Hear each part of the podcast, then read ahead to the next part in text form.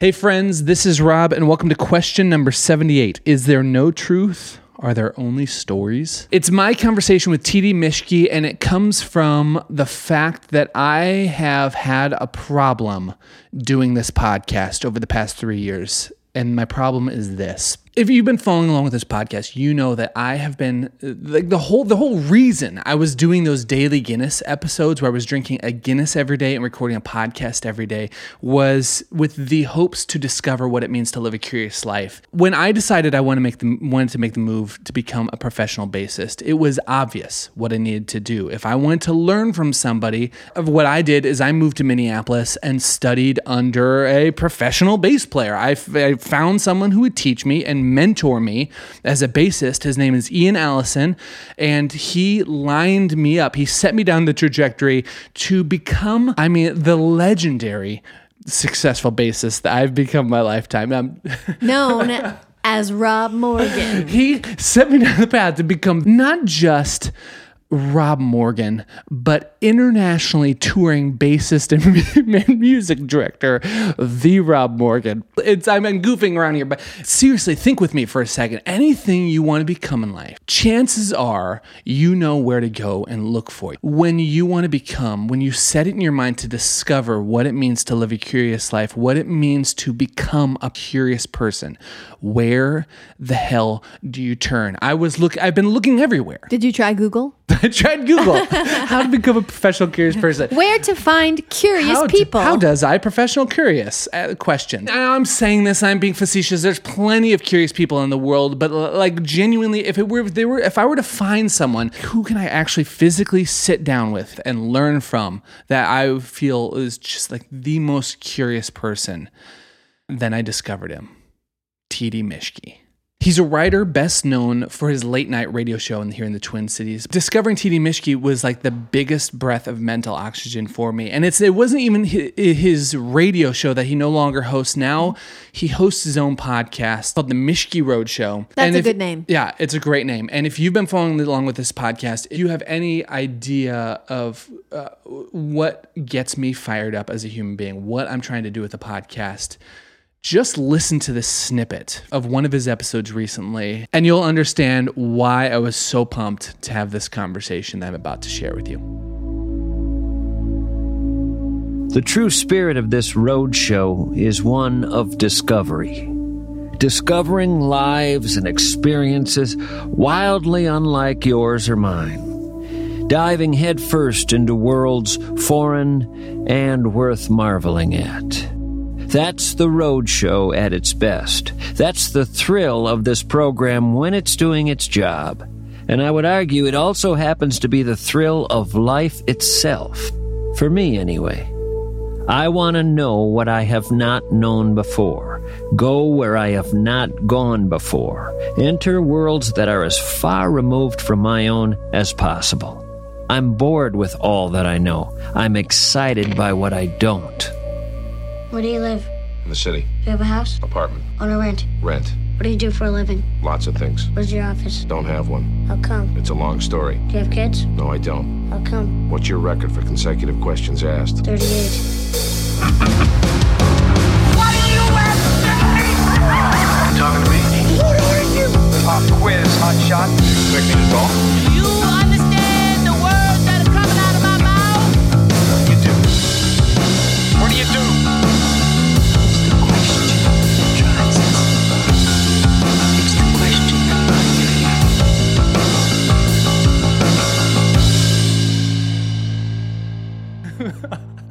For those of you joining us for the first time, my name's Rob Morgan, and for the past decade, I've been traveling the world as a bassist and music director. This is my podcast where I sit down over drinks on location with intriguing people I've met to try and get past what it is they do, to find out who they are and why they do it, and what I can learn from them. I'm joined, as always, by my wife, Sarah. You were world traveling. Now we just make bread. Uh, for those joining us for the first time, my name is Rob Morgan. Uh, now currently bedroom dwelling, Pasta making. bread eating. Because let's be real, I haven't made any of this bread. I was being nice and kind of extending my umbrella to over you, but Bringing you you in. have made pasta. Anyway, I'm here. Sarah's here. Yes. Go on. Sarah, I'm so glad we don't have to deal with sponsors on this podcast, or else I would have to tell everyone that we've all been spending a lot of time indoors. The days are getting darker. And I don't know about you, but when I am fearing the ultimate world ending pandemic that is COVID 19 and an election year. Uh, and an election year, I don't know about you, but I'm, I'm reaching for, some, for something a little stronger. Would that be a You know- glass, a frothy, foamy glass of mother's milk? I am so thankful that I don't have to tell you that Guinness is the greatest beer known to mankind. But you say to me, Rob, I'm not a big fan of Guinness. I've tried Guinness before. You know, it's just a little bit too creamy and delectable for my premature taste buds. And I would say, wait, there's more. Uh, okay, what do we have here? We have Something Guinness special. special edition beer release. This is Guinness's Imperial Stout aged in bourbon barrels. And for what I understand, I'm pretty sure it's Bulleit bourbon barrels. 10.3%. 10.3%. Okay. Dum dums. I intentionally did not read anything about this before we're trying this right now. Cheers, Hovey. Cheers. Nope. Oh, Sláinte. mm, chocolatey. smells super chocolatey. It smells Definitely- almost like a barley wine. It does. It smells boozy. What I find with beer oftentimes is that when y- a beer does uh, a new release of something or a new offering of beer, you can they have like a, a kind of like a brewery overtone, like a, s- a- like a palate note that I can trace. Like, oh, this okay. There's a part of this that does remind me of Guinness. I get Yeah, none yeah. of that in this. It almost reminds me of that like Goose Island, Bourbon County. Yeah. It tastes like an American bourbon barrel aged beer. I mean, technically, this is an American bourbon barrel aged beer because it's coming out of their Baltimore brewery. But if you want to check it out, I recommend it. How many Morgans would you give it, Hofi? I give it four out of five Morgans. I'm going to give this five out of five Morgans. My highest possible rating. Uh, Four out of five is my highest possible, so well done. uh, g- keep striving, people. Uh, all right, if you want to check it out, Guinness Imperial Stout aged in bourbon barrels is available anywhere your favorite beers can be found. Hey, since I'm doing plugs, I have had people reaching out to me saying, I love the cat logos, like all the logos and imagery that we have on this podcast. Do you have them on like t shirts uh, or merch? And I say, no, I gotta get my shit together and make that happen. Uh, months go by. Someone asked me, "Do you have any by. merch? Do you have this on anything?" I literally once a month, somebody is writing into me asking if we have some sort of merch that involves the cat logos for this podcast. We finally have it. We've got merch. We have, have the official Curious Podcast merch store is now available. I man, for those of you that have been curious about how you can show your love and your support, you can do it in one of two ways. One, you could do us the massive favor of taking it takes less than sicky sicky. you can do us the massive favor, head over to iTunes, rate, comment, and subscribe on the podcast. Five stars only. That help us helps us out in a massive way, especially moving forward as we are booking higher profile guests. That is a massive thing. Gotta play the game, man. Takes less than 60 seconds. That would be a massive help to us moving forward if you would do that. The second way is head over to the merch store and check out if anything uh, catches your fancy. If you if you feel like you know I, this this I feel like this would release my inner badass curious self for people to see. Head over to thecuriouspod.com/store. Links to that are in the show notes below.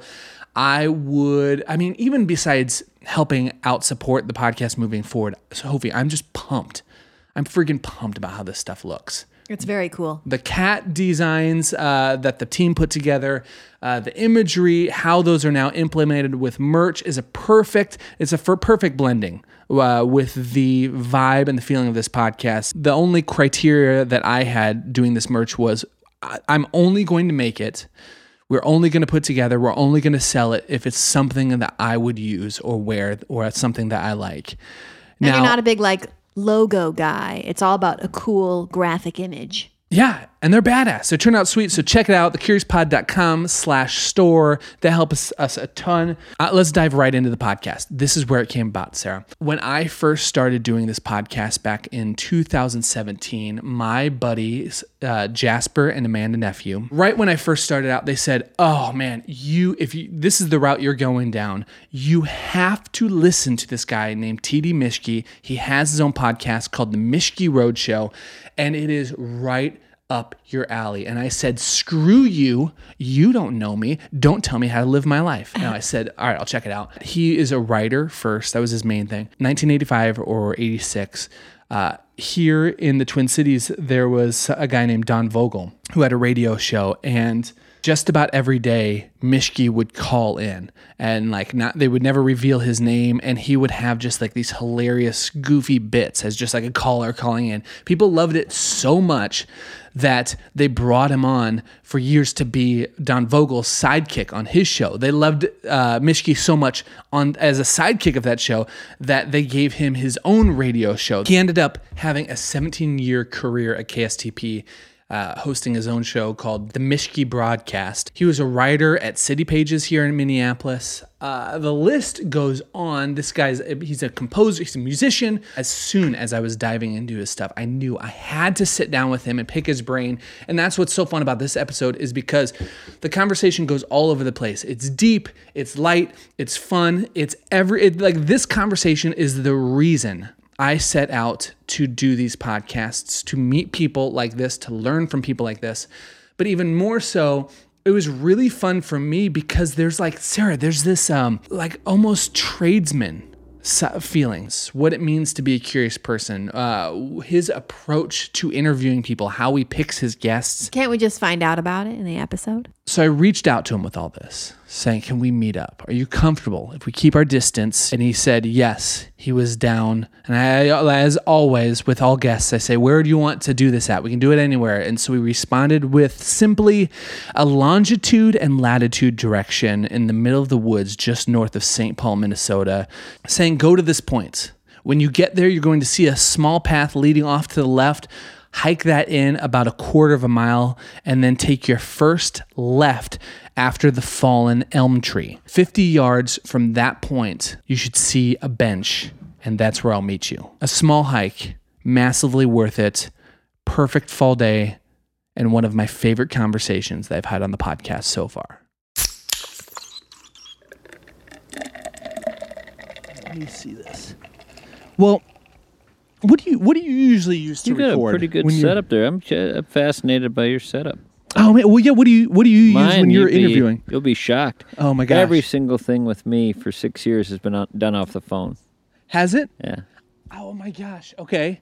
Which I know is, you know, I know that this is better, but I, uh, I have reasons for that. There's, uh, I'm in too many situations where I can't, I can't do this, I and uh, where the person I'm talking to won't function well with this.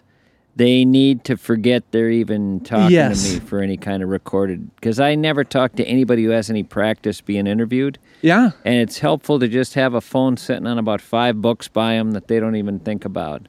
Yes. Not to mention that, uh, you know, they would they would knock it or they would push it away. I mean, I, I just it wouldn't. I thought about it, and then in the beginning, I was in too many situations, like a cafe or at a table or in a taxi. Yep. It just the it needed to be something that could be put on right away, and boom, and you capture it. Yes. So I just, I love that. But I have been aware of some nice equipment. You're the second podcaster to interview me, and I do always look at what you guys use. Yours looks pretty compact. I do like that. I haven't liked some of the, you know, when a guy brings a mixing board, I say, Oh, okay, I would gosh. never be able to deal with that. Oh, Okay. Well, did you wear headphones even if you were doing the podcast thing? See, that's another level. People are bringing in. I know. I'm actually right there with you with the phone. I like that too, as minimal and compact. Yeah. Because there is this deal. I mean, you people think that the goal is to bring that like the the best sounding. Like Right. that's what, like the end result. You're gonna have a better end result by cap- having the best gear and bringing all like Right. the headphones and everything. And Right. I've realized uh, that that can actually be a detriment. It's, Right. And it sounds like you're saying the same thing. Actually, be a Yeah. detriment to the conversation. Yeah, it can affect the conversation, and then also the the situations you're in don't always lend themselves to setting up or um, even you know I'm always I'm often in weird spaces that just wouldn't. It's it, you know you can almost you can jam a phone anywhere. You know you can Yeah. you can make a phone work almost anywhere. And then I also think that people forgive you in that it's not a radio show. You're not in that studio where you had that studio sound. Now, if you are doing that kind of a podcast, if you're not going to where people are and you're a Joe Rogan and you have a studio, well then then they're not going to be forgiving. Then they want that studio sound. But it's already accepted with me that starting when I quit WCCO, I was going to be out in all sorts of weird environments that were going to be filled with all sorts of ambient sound in the Yeah, background. So once people accept that, then it's. I remember listening to. Uh, do you know the uh, serial podcast um, Shit Town? Oh yes. You know, they Yeah. often had situations where the audio was a little wonky Yes. on that, but it was accepted because they're in these weird places and they're going to where these people are, and you. And I kind of wanted to go for that realism. Yes. So that also was why I liked the phone. And uh, and and there are trade offs. I mean, there are definitely shows where you go, boy, it'd be nice if the sound were better here, but it's just trade offs. And it's also designed to make me like working and not have to think too much about this stuff. Yeah, yeah. So Oh man, because you're saying this, and I think about uh, a, like a Larry King quote I heard once that was he he was saying that the the best compliment anyone gave him uh, was that he made the microphones disappear when you were Ah. talking to him. I just watched a Larry King clip the other night. I wish I could tell you who the guy was he was talking to. But one of the things, speaking of making the microphone disappear, one of the reasons it disappeared was I think he leaned over it into the guy's face, blocking the man from seeing anything. I mean, he really Yeah. would lean in close to people sometimes. Yes. And uncomfortably so, uh, in my view. And, you know, with his his arms folded and kind of the shoulders up around his ears and leaning way in with those big glasses. And I'd watch that, and boy, that uh, you may be making them forget the mic, but they're not forgetting Larry King's he four inches right from there. him. Yes. oh my gosh. Yeah. I can't imagine. That'd be so intimidating. You're just staring. Yeah, it was back. a little weird. Yeah. I just interviewed a, a guy recently who talked about. It was I was talking to him about a, a criminal in St. Paul who was given life in prison, a, a fairly famous criminal, got out in '83, and this guy would run into him at parties. And one thing he said about this this guy, this murderer, was that when he'd come up to talk to you at party, he got in really close. Hmm.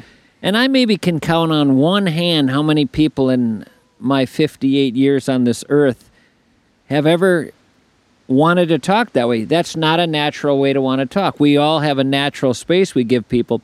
But every now and then there is somebody who, and you don't know what that's about. Is that intimidation? Is it they don't understand Yes. boundaries? Is it they feel the intimacy will be improved? I don't know what it is. Are they just unaware of it? Yeah. Oh, or yeah. But the, he was describing it, and I thought of that when I saw Larry moving in on this guy. I thought, wow, that, I wonder if that's calculated. I Yeah. didn't know.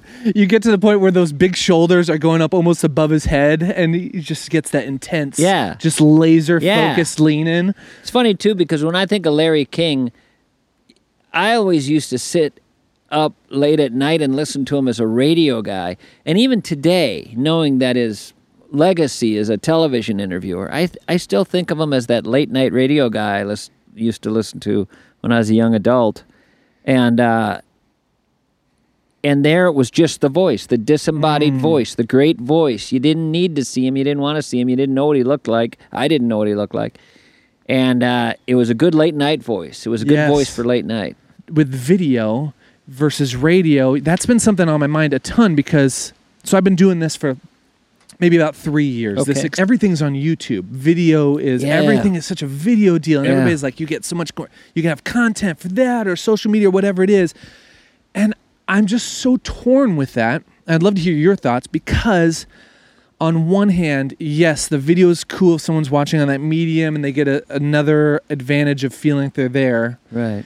but I feel like having a camera set up is one more thing where you would sense that in a conversation. I don't Well, know if you've thought about that with your the your podcast and the radio and like the Yeah, when with I the was video. first in radio, one of the things I learned from other radio people and then my own experience with it is that it was the most intimate medium.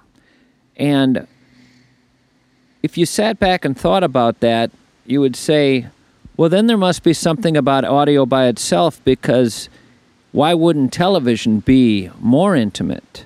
Why wouldn't a face looking into the camera be more intimate? But it wasn't.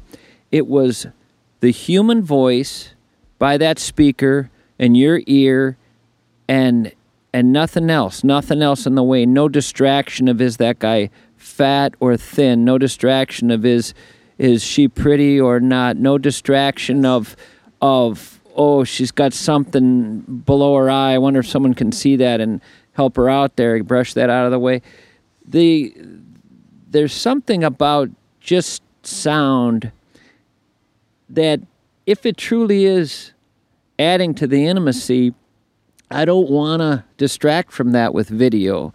So that's that's the highfalutin answer. There's also the answer that video is one additional skill then you have to learn.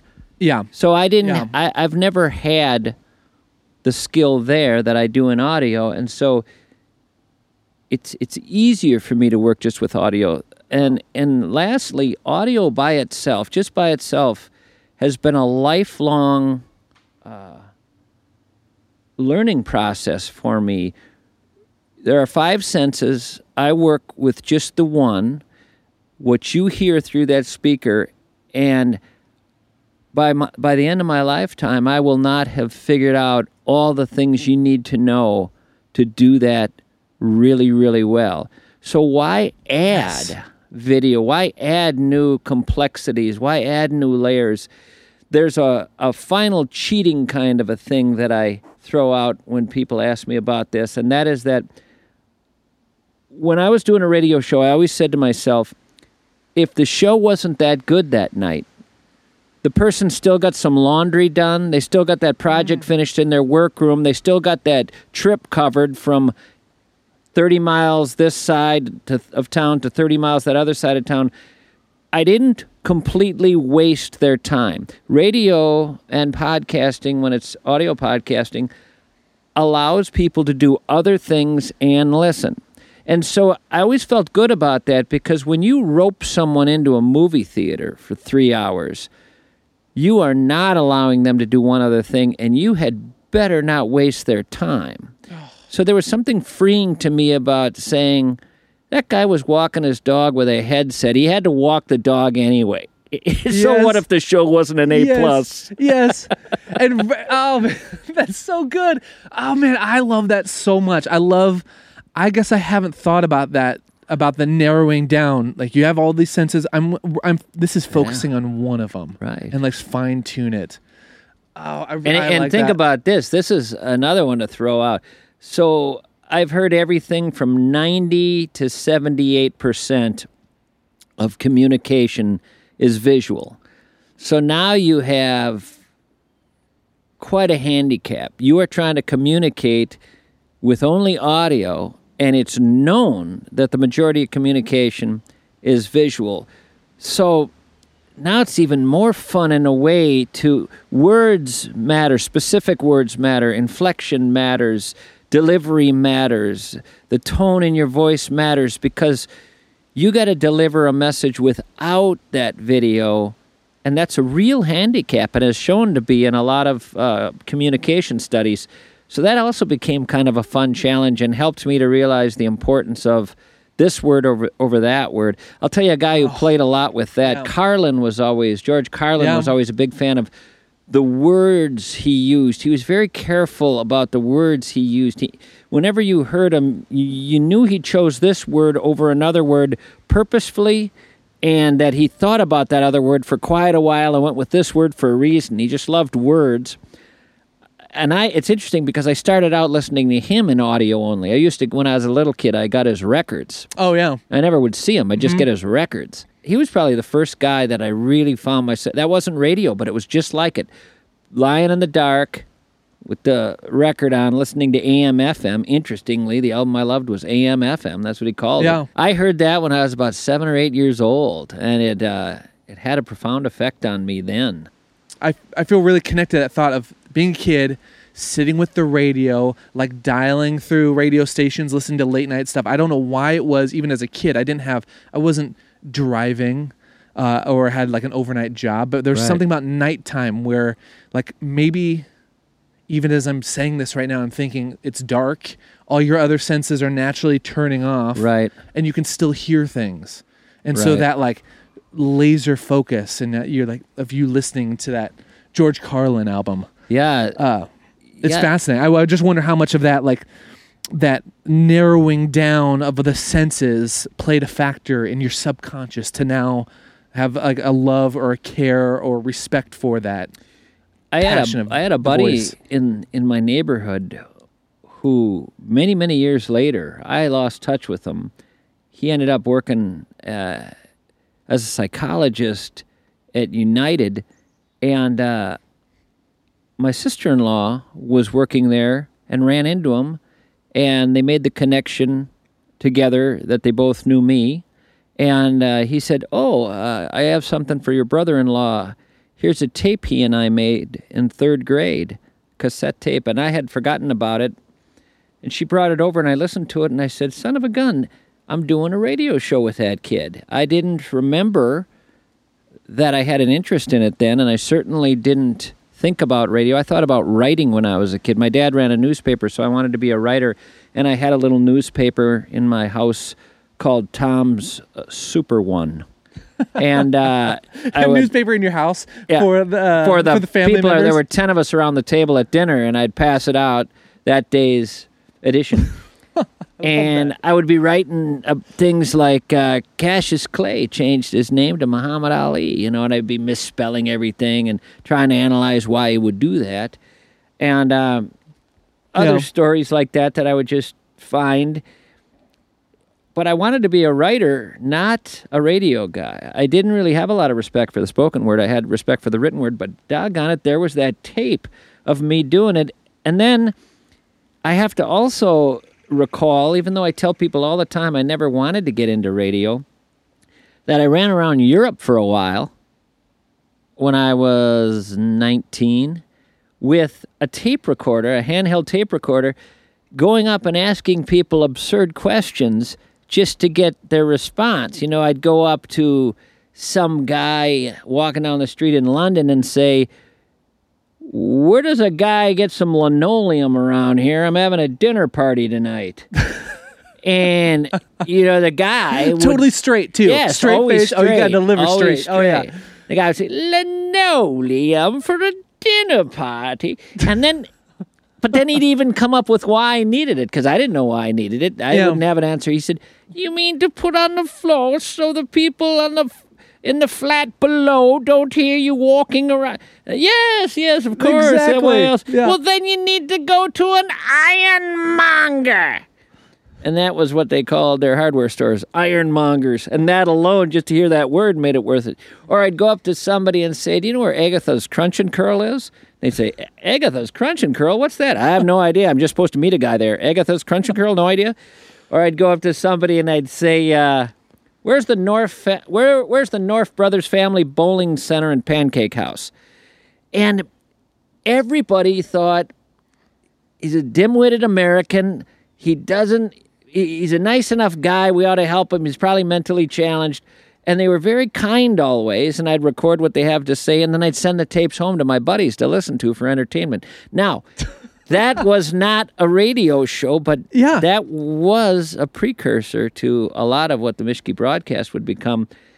But again, the only time I ever learned about talk radio as a viable medium that would ever have room for me or that ever that I'd ever want to be a part of was when my brother grabbed me one day and said, "Forget FM, man. Do you know what's going on over at AM?"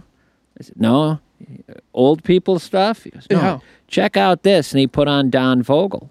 Oh, And I had never heard anything like that before.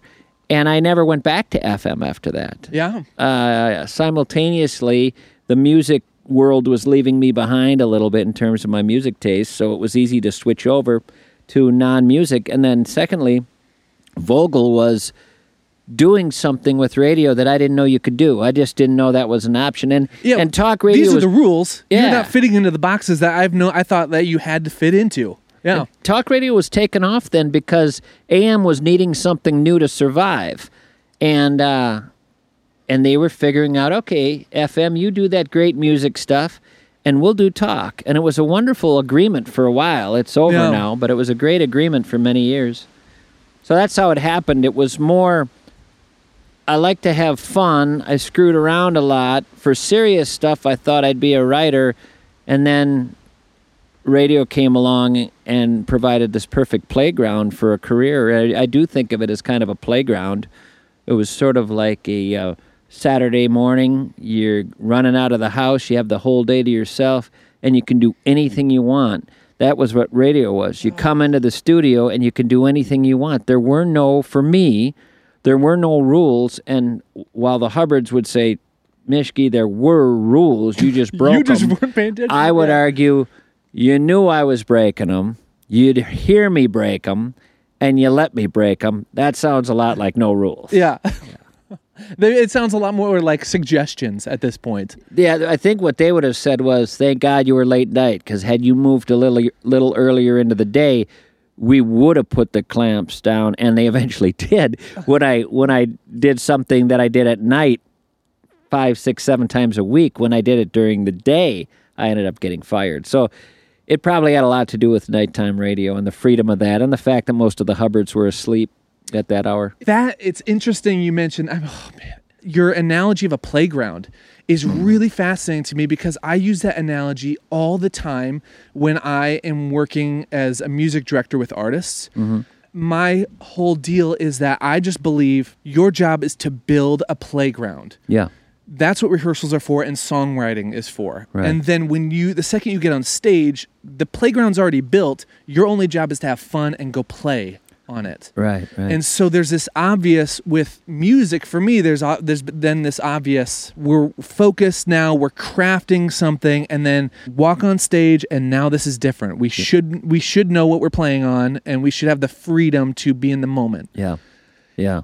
But with you and radio, what does building a playground look like for you? Like before you hit record, is there any building of the playground, or is it just a tr- full on trust that I'm gonna hit record and I just trust myself that It this was- whatever comes out is gonna come out? it was both and. So, in other words, I would prep all day for a radio show. Uh, most of the time, I had many, many days, and listeners back then will tell you this, where I burned out and I would come to the air with nothing, literally with nothing, and I would start the show saying, I have nothing. People could see I was a little down. Uh, the energy wasn't great. And I was perfectly willing to let several minutes of dead air go by if no one was going to call. I just didn't have anything. That's not anything I would advise people to do, but sometimes those shows turned out rather magical. In general, I would prep all day and I would come in with enough where I could do a show without anybody calling, which is in essence a two hour monologue. I could do bits and songs and poems and riffs and I could I could take everybody through both hours just fine. But I always thought of that preparation as like a big net that you bring to a tightrope walk. If you need it, it's there. But what you ideally would like to do is to uh, not need it and get on the tightrope and go where the audience realizes you didn't plan on going because how could you plan on this call and how could you plan on this caller taking you down this road and how could you plan on the three other calls that came because of that call and how could you plan on the fact that that made you now want to call a small town in southern nevada because of that third caller and now where are you you're off in the weeds somewhere and you don't know where this radio show's going. Meanwhile, that full day of prep is sitting there in a pile next to me, and I never got to it. But it was there like a net if I needed it. And that allowed you to play on both sides Yes. the side of total freedom and spontaneity and improvisation and the side of preparation, which, by the way, the preparation side, if I do say so myself, was wonderful. I mean, that stuff was also going to be great. Had I not taken these people to this small town in southern Nevada, there was a great show on that pile, on that. I was ready. I worked from nine in the morning until eight at night on that show, and I was ready. really? Yeah. Nine in the morning till eight at night. Just put it. Just what? Were, were you just I following your curiosity, or I worked. I was typing. I was typing on an old Underwood. I would type up my show. I would type up my ideas. I would type up my songs, my riffs, and then it was all designed to make it sound like everything was off the cuff.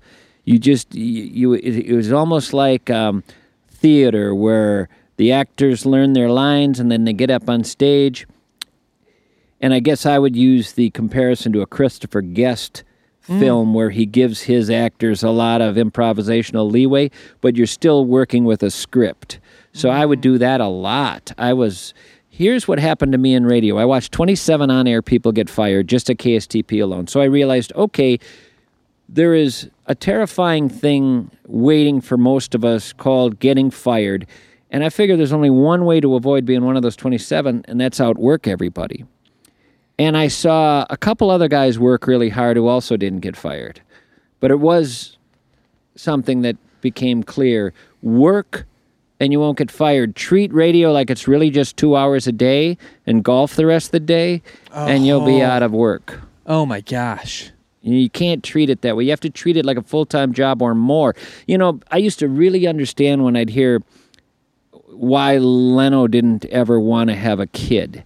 Because where would there have been time for a kid? I really understood what when Letterman would start at four in the morning and then you know finish and then listen to the show again and re- and have about four hours downtime a day before he went to sleep and really no life outside of that. I would say to myself, man, at that level, of course, because at my little AM show in Flyoverland, I I felt that same kind of sense of you you you got to just keep working, or one day this will all be gone. They'll Yeah. pull the rug out from under you, and you'll be working at color tile, and you'll be saying to yourself, "Wow, I remember this one job that didn't feel like a job." and I didn't want to ever have that. So I got 20 years out of it, and I ended up walking away of, of my own volition. I mean, I I burned out. Of course, I burned out other times during that stretch. I had uh, major depressive bouts in my mid 30s, mid 40s. Not so much after 50 anymore. Late 40s was kind of the end of it. But I would take three months. I would take three months off work. I'd take a month off here. Yes. I was hospitalized, you know, and then I'd go back, and uh, it was just it, it wasn't the healthiest job in the world. I will say this. I was never wildly physically healthy during my years Mm. on the air. I got really healthy magically, mysteriously when I quit. Something know about that was, job yeah. wasn't uh, wasn't that healthy. And and a show could always get better. That's the thing. Oh, They- It yes. isn't like um, there's no end to it. Taking two pieces, uh, taking a, a two by four and attaching it to something, and then saying, "Well, I don't care how many hours you put on, you put in. That is as good as that attachment is ever going to be. It's not like that with a radio show. You could sit back some days and say, "Ah, "It could have been better," but there's only so many hours in a day. And then every now and then, every now and then, there would be a show that you actually couldn't have done it better. A series of ingredients, some you controlled, some you did not, came together, and the magic was such that I don't even think thinking about it a little more would have helped. It simply was as Yeah. good as you could have pulled off, and those were the Oh. best. And you live to remember those days, and I've forgotten all the other ones. okay, I feel like you you either as a person you fall into when it comes to motivation and uh, what motivates you to like push into that or lean into the work and make it better and fine tune that last that like last tightening of the screw in whatever you're working on creatively. yeah. I find people are typically either it's the bad shows that fuel them. It's the memory of those bad Oh, ones, yeah, or it's the memory of the wins. Like, oh, it's been that was so magical. I'm chasing that magic. Yeah, it's Would the bad shows yourself- for me. Okay, that's that, was that was the greatest thing about doing it nightly. It was so wonderful because you finish a show and it's horrible, and you know in 24 hours all you got to do is pull off a great show and you Oh. can forget about it. You don't have to wait that long. So the, one day you had to wait and you were always going to hit a home run the next night. You were never going to do two bad shows in a row. Barbara carlson told me the old uh, now uh, no longer with us but the old talk host at kstp she said one time you're going to do a couple of bad shows a week. I said what I only do five a week. She goes, yeah, a couple of them won't be so good, and uh, you got to realize there's no way around that. And I guess what I ended up realizing was probably a better way for her to have said it was a couple of bad hours. Uh, say you did a two-hour show, so that's ten hours of radio. Couple hours that week were always going to be pretty bad, and if you could accept that and when you got them, go, oh, good, got that out of the way, instead of saying, why can't I get this down? I've been working at this for five years. It was better just to realize you're a human being and that any kind of perfection would be rather impossible, that, that you could say, oh, good, I got that bad show, that bad hour behind me. I bet tomorrow night, because of that, is going to be a killer show. And it always was. It always was. Oh my gosh, you are reading my mail right now. But the only difference is I've never. be- I mean, besides Man Down, um, Yeah, wh- what was that? something we've we've got things falling from the trees. Wow. Uh, the only difference is for me that I'm thinking about because I'm selfishly putting myself in your story. Uh, but I'm thinking about like when I'm on a tour in the past, uh, when I did that, then I could get in that mode where okay, yeah, there's a bad, there's a rough night, but there's going to be the next night because Right. it's booked and you're on it. Right. But now for me, music isn't like that. Uh, and for me, I don't have like a, a nightly radio show. So for me, if I do something like this right. and it's bad, I just sink straight into my head. Or if I have a bad gig with everything so spread out like it is, it Yeah. just will last me Right. so long. And then I get ruminating and I start thinking like, maybe I shouldn't be doing. Maybe I've been I've been doing this for couple years now. Maybe. I shouldn't be doing this at all. Maybe it's not worth it. Like you know all those like Right. the dark thoughts like that. Um, the resistance almost that Steven Pressfield calls it like that is constantly trying to pull you from moving forward and keep doing it and keeping at it. So here's a question for you. How do you know when that voice is not a wise sage versus just annoying doubts and ruminations that have to do with people criticizing you when you were five years old? I mean, there there's a trick I think in life to um, having that wonderful internal editor that knows, you know, you're not going to be a major league ball player, Tommy. Uh, you're not. You don't. You don't have it. You don't have it. Give up. You don't have it, and move in another direction, and you'll have a lovely life. You'll find a new passion. How do you know when that voice isn't just a really wonderful guide versus, oh boy, who's that sourpuss raining on my? I'm not going to listen to him. I am too going to be a major league ball player Yeah. because then you're going to wa- waste the next five years and you're still not going to be a major league ball player. Yes. So and you'll be unhappy and yeah. I don't I don't know the answer to that question, but there is such a thing as ignoring a lot of those self doubt thoughts. But I don't know that we want to live with a voice that says, "Golly, you're something else. Keep at it. You're on your way to stardom." I mean, what did Woody Guthrie name his book? Bound for Glory. You know, I don't know that we all can call our our, our autobiography that. yes.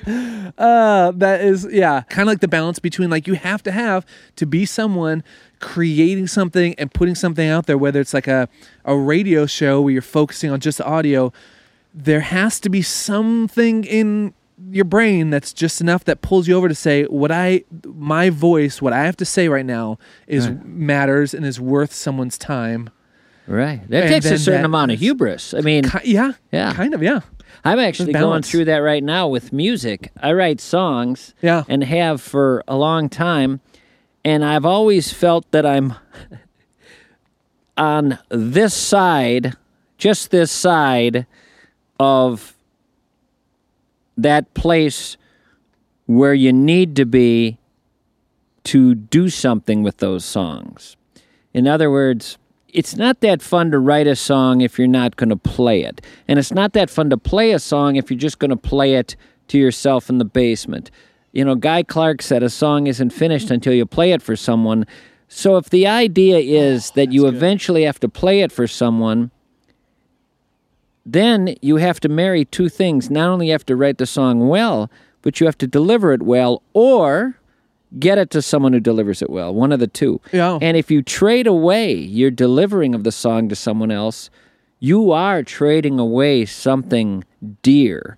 That that sensation of a song moving through you that you created has a reward to it that you will never feel when it's moving through someone else's body and the instrument being played by someone else. You will surrender that. And the best analogy I can give is if a playwright is a Sam Shepard, he knows he not only can write this, he could go perform it. He could be that guy. Mm-hmm. And what a thrill to have known who this character is so well. He came out of you and and you're going to go up on stage and embody him and you know how to do it better than anybody because this guy was born out of your heart You cut off having to translate that to someone else. All those things. and you that- get the fulfillment of the Yes. whole picture. Whereas if you're someone else, uh, you know, I, I don't uh, just your average playwright who doesn't act. You you hand that off to an actor, and you have to let go, and you have to let that happen. And I'm sure for a lot of playwrights, because that's so typical to write it and let someone else act. That's not as hard as a songwriter. You know, take Jimmy. Is it Jimmy Webb who wrote uh, Wichita Lineman? But he gives it to Glen Campbell, and Glen Campbell makes a hit out of it. Now, Jimmy Jimmy Webb isn't as good as Glen Campbell. He's a better songwriter, but he's Yeah. not as good at delivering a song. And but he goes on in his life to routinely, regularly deliver that song. Never puts it where Campbell did, but he wasn't going to let go of his song.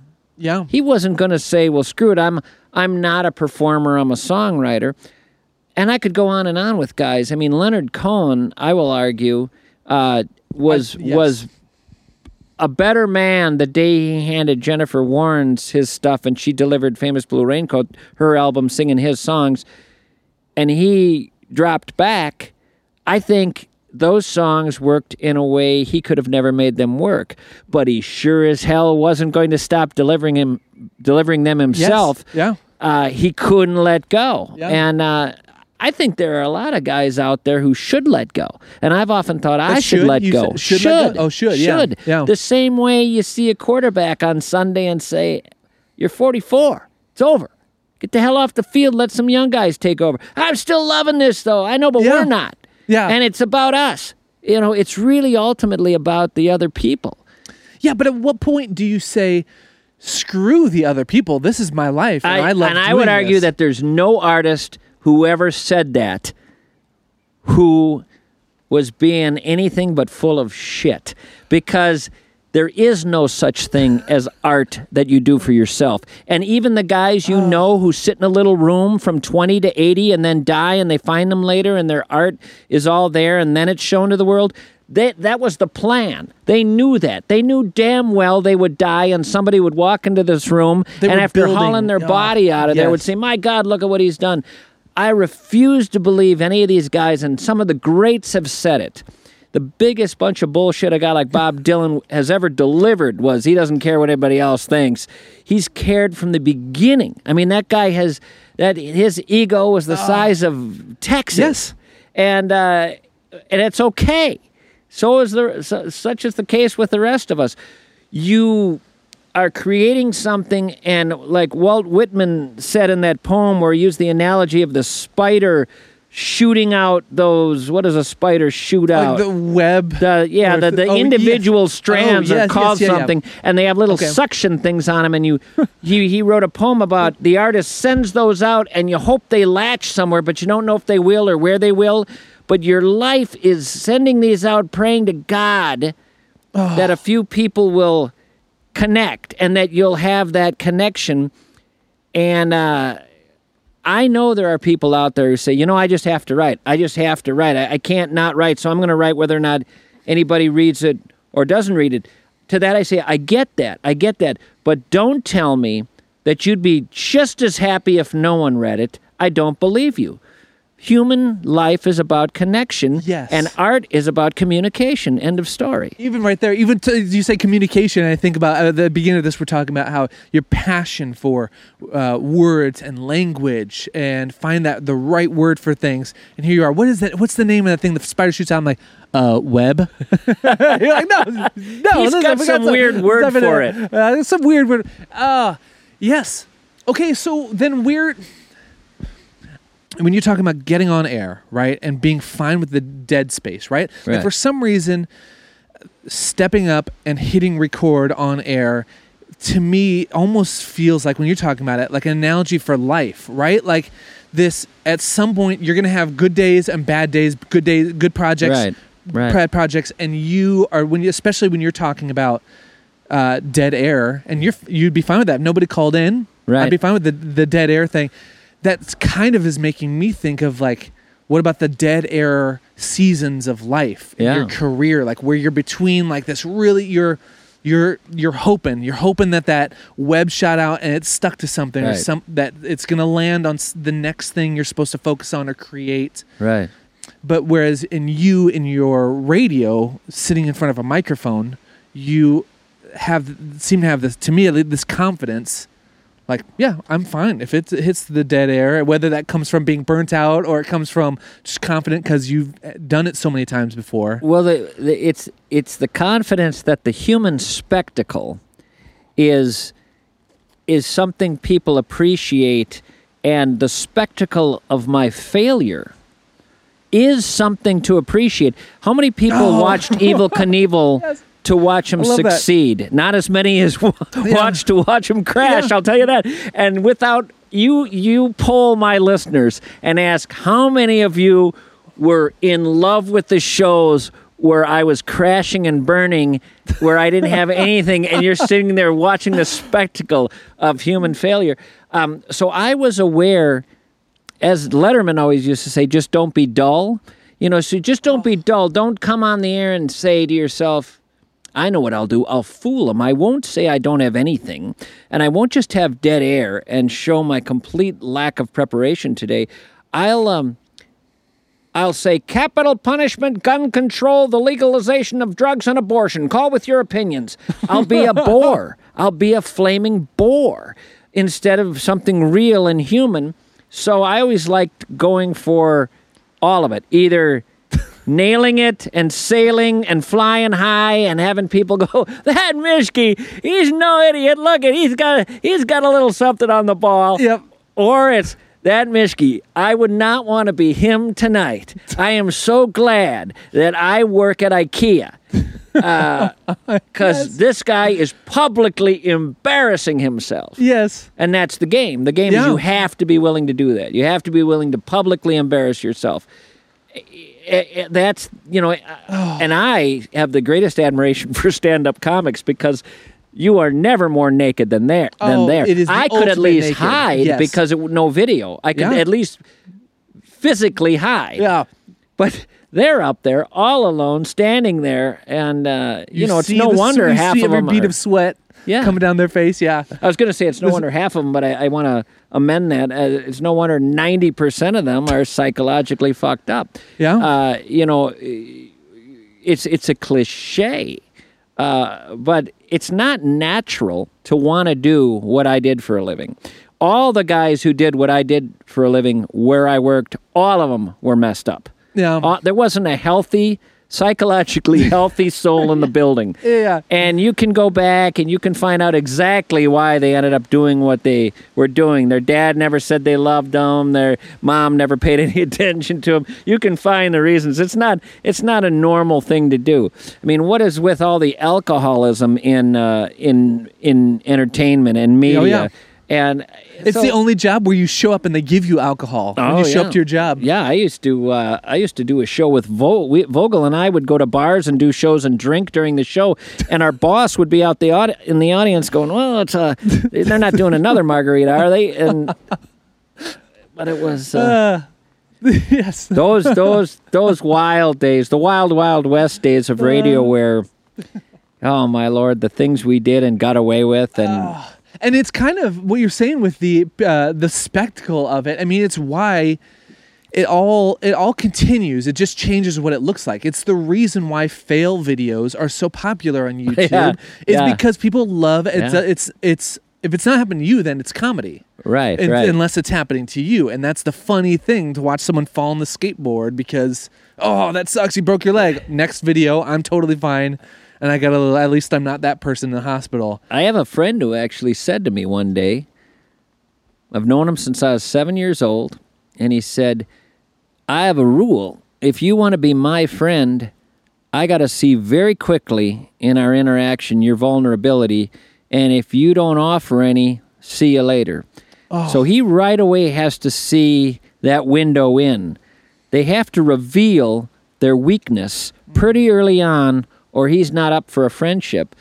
So it ties in a little bit with what you with what you were talking about, and there's something about connection to weakness and failure that works very quickly for human beings that doesn't work when you're um, you know you can watch on sunday as some guy does some incredible run on a field and admire it but it won't be till you know he's got a torn achilles and is crying in the locker room that you'll truly connect to him as a human being as a person so Yes. uh, there's there's something there's something to that whole failure thing How I- did you? Not to like interrupt, but I have Mm-hmm. to know, like, how did you?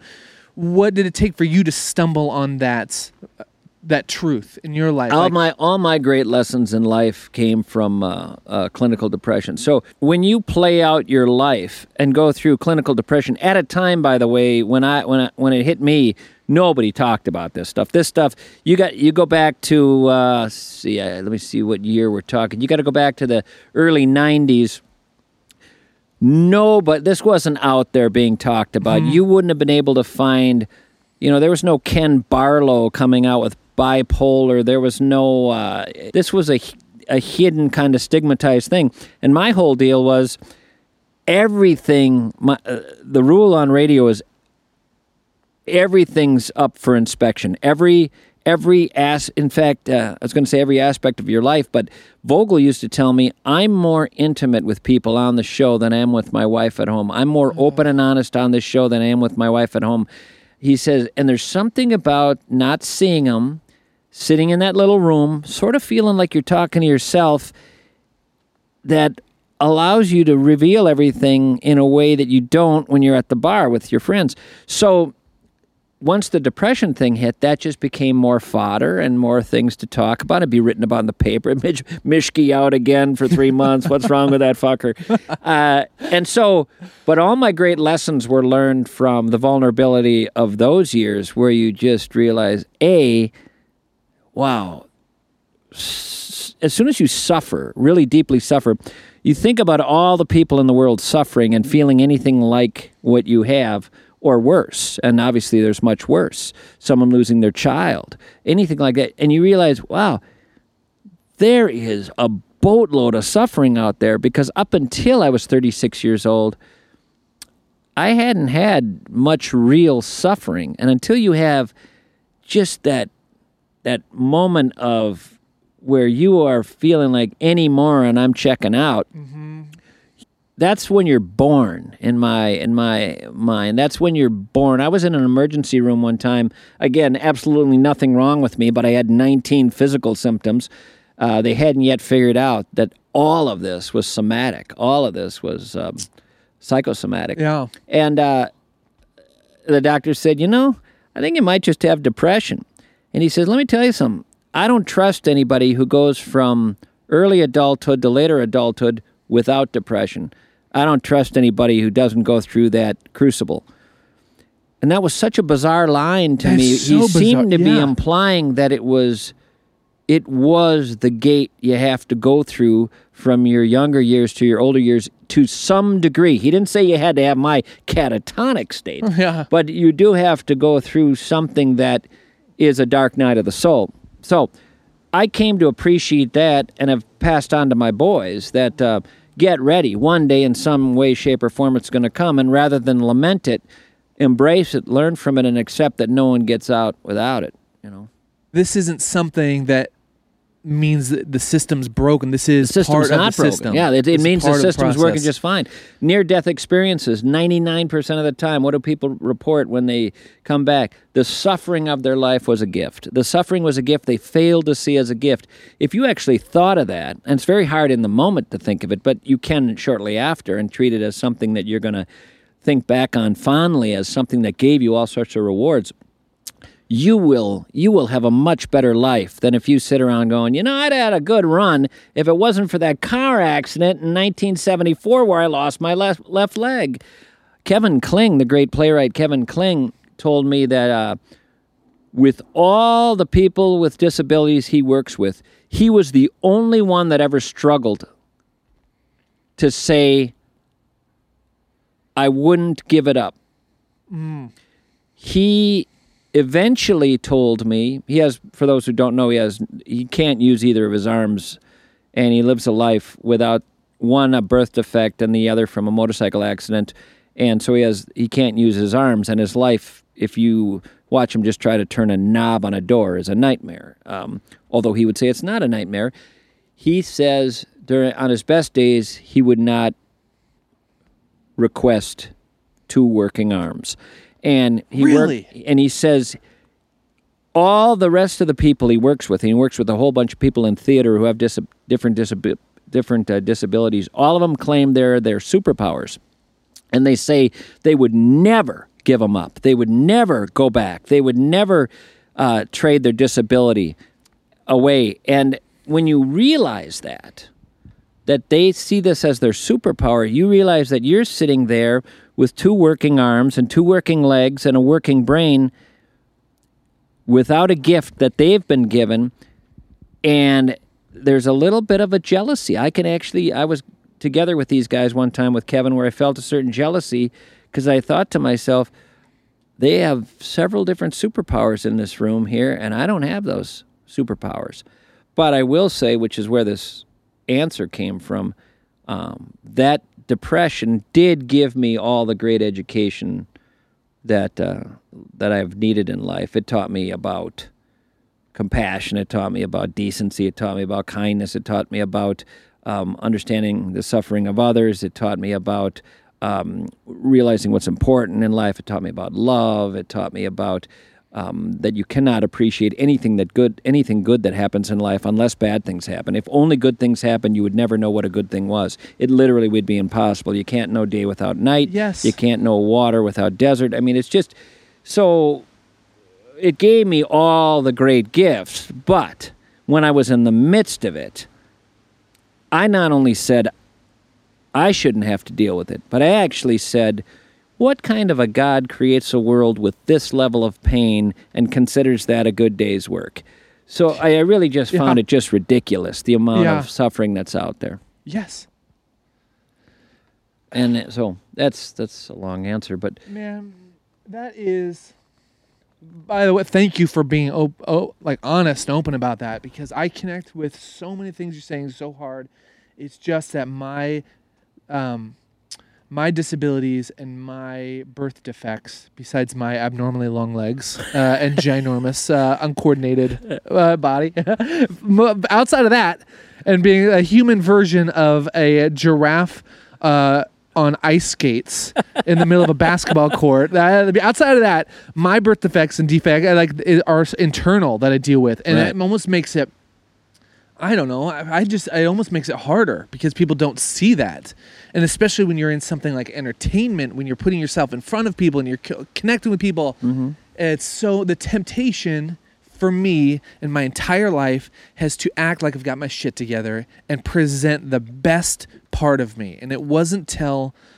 God, I'm 35 now, and I feel like maybe it was last week. no, it was before that. But like, it's just now that I realize the the truth in what you're saying. That's like, we do not connect. Like, what do you want in life? If you if the goal is to connect with people, you have to realize that we connection is not made by sharing your wins. You can at best find some sort of happiness for someone in their successes. Well, but it only happens because of your losses and sharing your like. Yeah, when you when you say you want to come across as having your shit together, okay, there's there's the way that is uh, presented in today's extreme version of I have my shit together is Tony Robbins. Now, Tony Robbins to me is is not an image of a human being.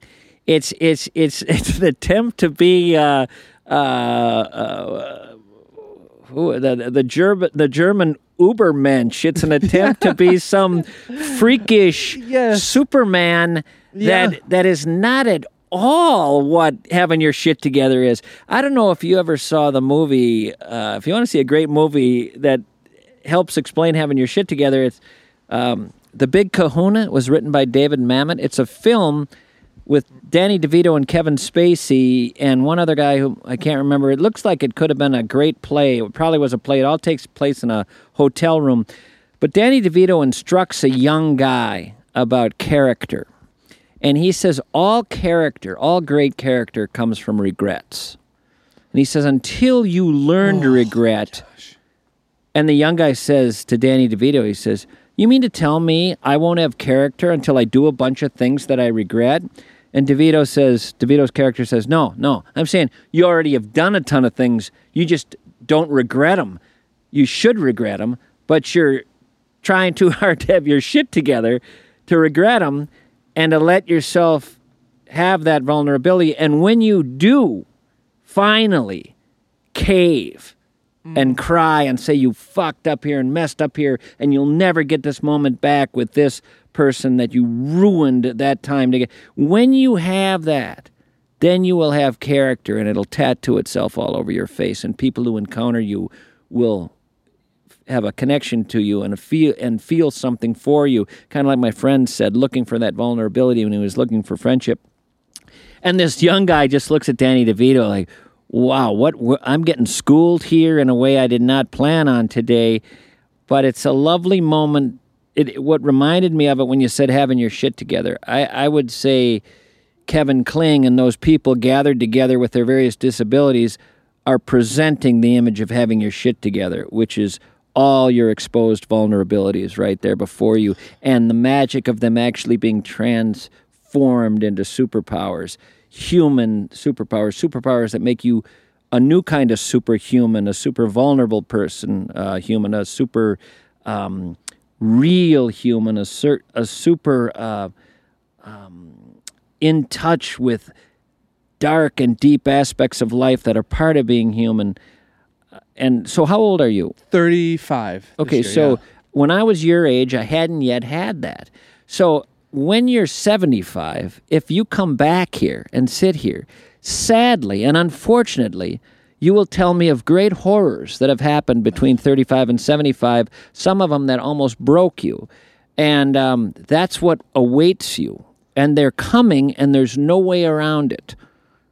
See, and even you say that, and I think to myself, 35 is a weird age because it's just old enough to start feeling like you're not young anymore. Like I- when you're in it, at least it's so probably so goofy looking back on when you get to look backwards on that age, but you feel that, and you have enough life experiences where you, I, there's almost, I'm already in the middle of it, f- almost sensing this false sense of experience. Like not to diminish, like I have my experiences, but I feel like uh, maybe that's not the false sense of experience.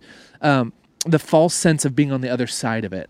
Like I feel like, oh, okay, I've- I'm on the other side of it, and so when you say those things, it just is almost so terrifying to think that there's even more on the other side. And I know it's true, Yeah. but it's that conundrum of the human brain that it's impossible for us to. We can look backwards and see how much we've changed in the past 10 years, but we're Yeah. physically incapable of looking forward and imagining that 10 years from now will be anything different than we are right now with any different Right, right, preferences. right. Yeah, yeah, But yeah, yeah.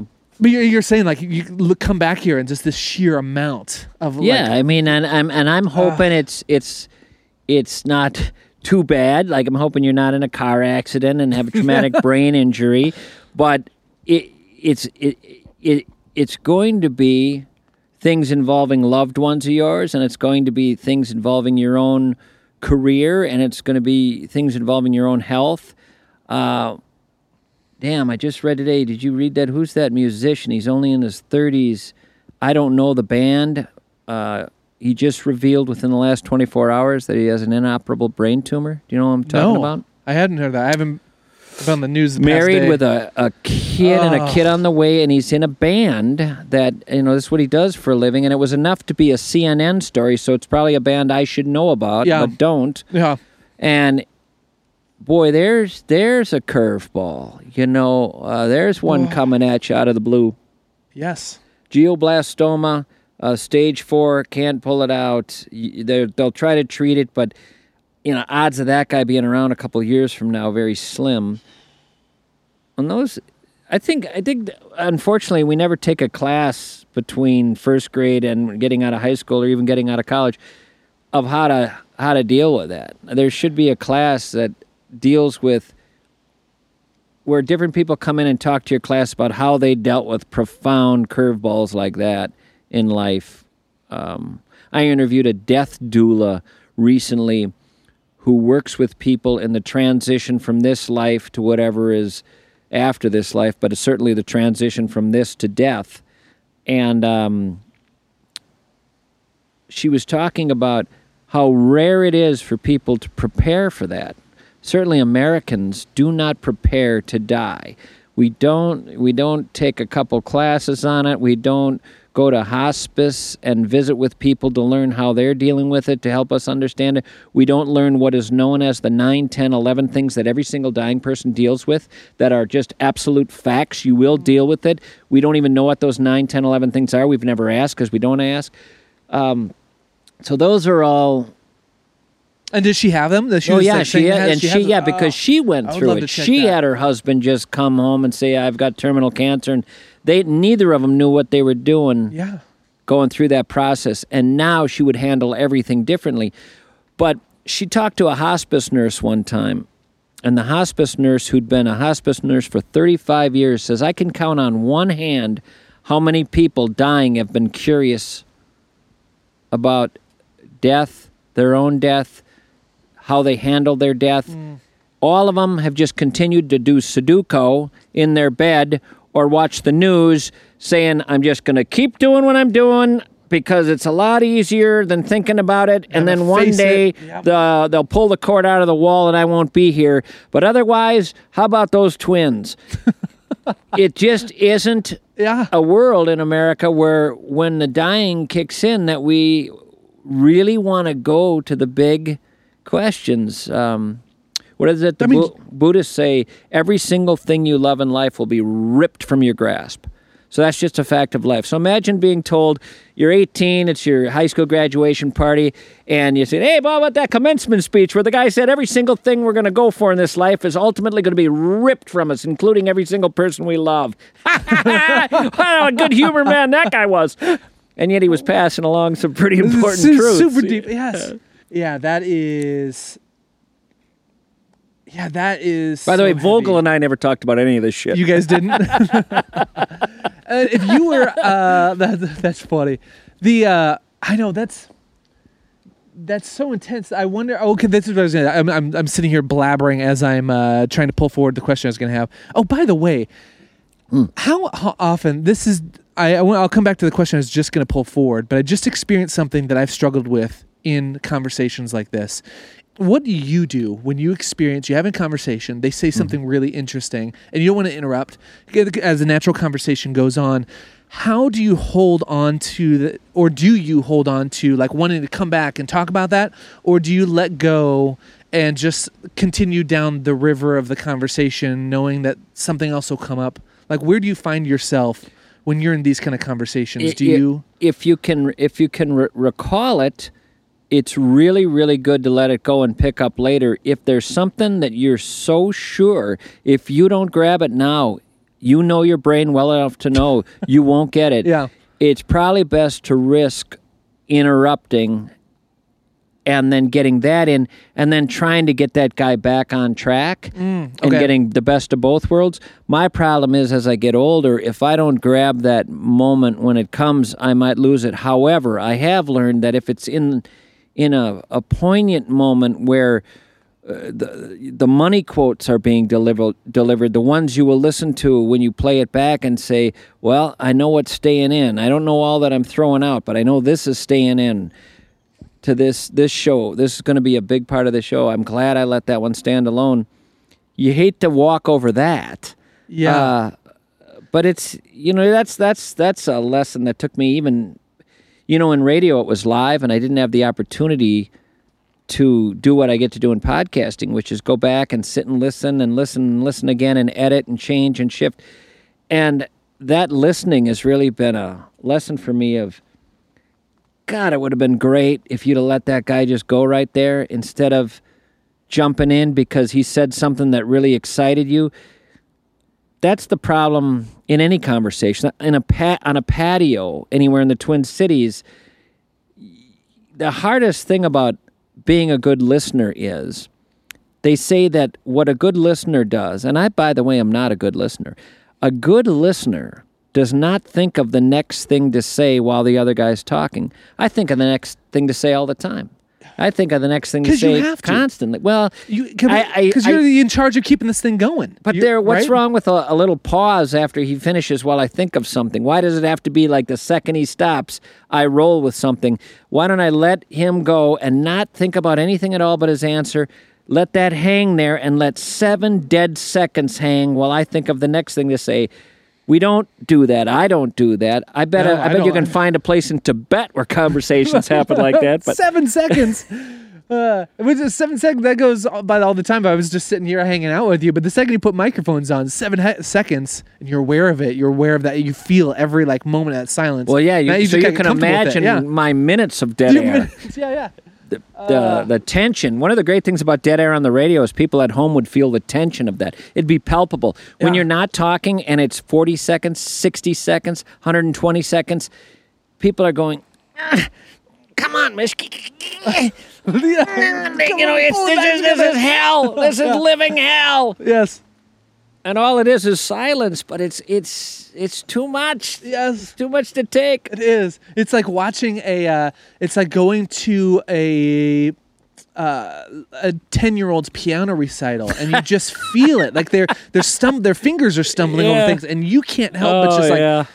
I you the empathy kicks in. You just find yourself squirming. Like, why Yeah. am I squirming? I'm not up there. Yeah, there's a famous uh, YouTube clip of uh, is it Udall, this old uh, CBS guy? Was it Morris Udall or or Roger Mudd? It might have been Roger Mudd. Do you remember Roger Mudd? I, mean, you don't remember him; Oh. you're too young. But Roger Mudd was a CBS guy, kind of in the Dan Rather mold, and he was actually related to the Mud from the. Hey Bob, if you do that, your name is Mud. From Oh, yeah, that yeah, quote. yeah. Oh, yeah. And that was the name of the doctor that worked on uh, uh, John Wilkes Booth. What? Yeah, his That's name was Mud, from. and people thought the fact that he helped a guy who had killed such a great yeah. man like Lincoln, and so your name is Mud became an insult. Well, Roger Mudd is a relative, distant relative of that guy. Well, Roger Mudd, there's a famous YouTube clip of him asking Ted Kennedy in 70 something, 1970 something, why do you want to be president? Now, if you're running for president, you got to be ready for that question. Yeah. There's other ones that could be curveballs, but that's not. You got to be ready for that one. Why do you want to be? And there's a famous, I don't know what it's, I, I may be um, exaggerating, but it's like a 17 second pause.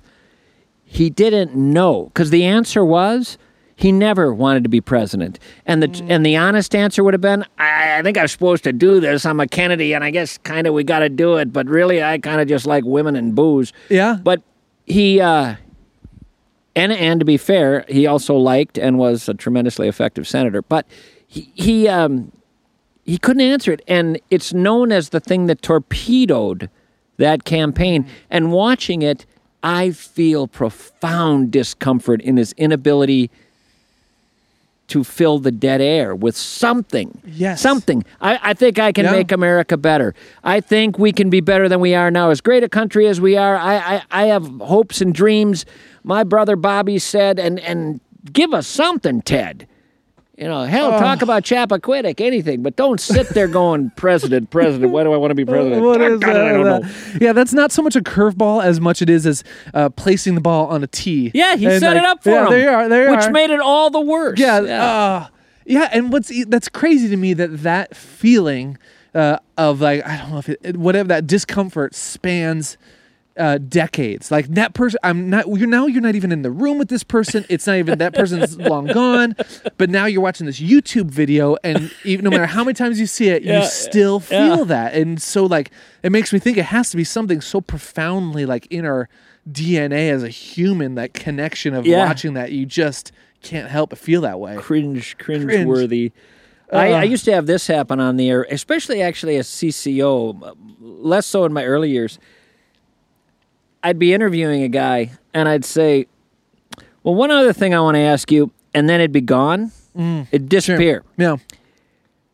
And uh, Well, that just happened to me. It was like I, I'm, I gotta pull it forward, and I realized like actually no, I want to talk about this because this happens to me all the time. So it disappeared so, so it disappeared. And so, and this is going to sound really weird, but it would be both horrifying and exhilarating at the same time because what I would realize, I hate to put it, use this analogy, but guys in combat have said that there's something exhilarating about combat, and you say, wait a minute, guys are trying to kill you. I mean, that sounds like the worst moment of your life. And I think they'd agree it had elements of the worst moment of their life Okay. and weirdly, this strange exhilaration. So the exhilaration was the next couple of moments are either going to be the most embarrassing of my life or I'm going to pull something out of a hat here. But right now, I'm in the in between world of there hasn't been enough time gone by yet where people are going, why isn't he asking that question he said he just wanted to ask? And yet I've got nothing to fill that. And so I would say, well, the thing I want to ask you is, and then this would be what would happen next. And either people can relate to this or can't. And if they can't, I'm feeling very lonely here. I'm hoping other radio guys can. There wouldn't I wouldn't come up with anything. So what I would do is, and you got to take these seconds into um, Okay. now a tenth of seconds because I'm Yes. thinking in, at that speed. Yeah. I would be saying to myself, okay, just string the beginning of a sentence together that buys you time to figure out what the end of the sentence will be. So I would say, the thing I wanted to ask you, okay, it's gone, Mischke, it's gone, it's gone, you got to keep going, there's dead air right now, is, okay, it's still gone and you're not counting up. Why would it be that? and now you go, why would it be that? Why did you say that? Now you boxed yourself in. Now the thing that follows has to be an answer to why would it be that? Why would it be that? Eventually, you got to make it something that has to do with the book he wrote. And I would always, when it really, really mattered, get it.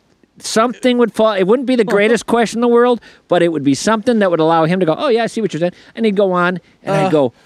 Wow, that's, that was a blast! yes, Let's never do it again." But woohoo! you're saying all this. I I have the ultimate image of you as a pilot landing the plane through like the hellstorm, and you're like, I've never landed this plane before. I don't know what the hell I'm doing. Okay, uh, where? Yeah. You're just like looking at your your uh, your board, and you're like, okay, where's the landing gear? Okay, I got that down, and just I, I gotta, you landed it. I, got to tell It's you a landed. story that happened to me in Uptown that is also in line with this. I'm driving in Uptown, and uh, I cross Lake going south on Lyndale, and I'm daydreaming, which which I do all the time, and it's not good. People say distracted drive. Distract. I'm I'm constantly a distracted driver. I don't need to text. My life is distracted.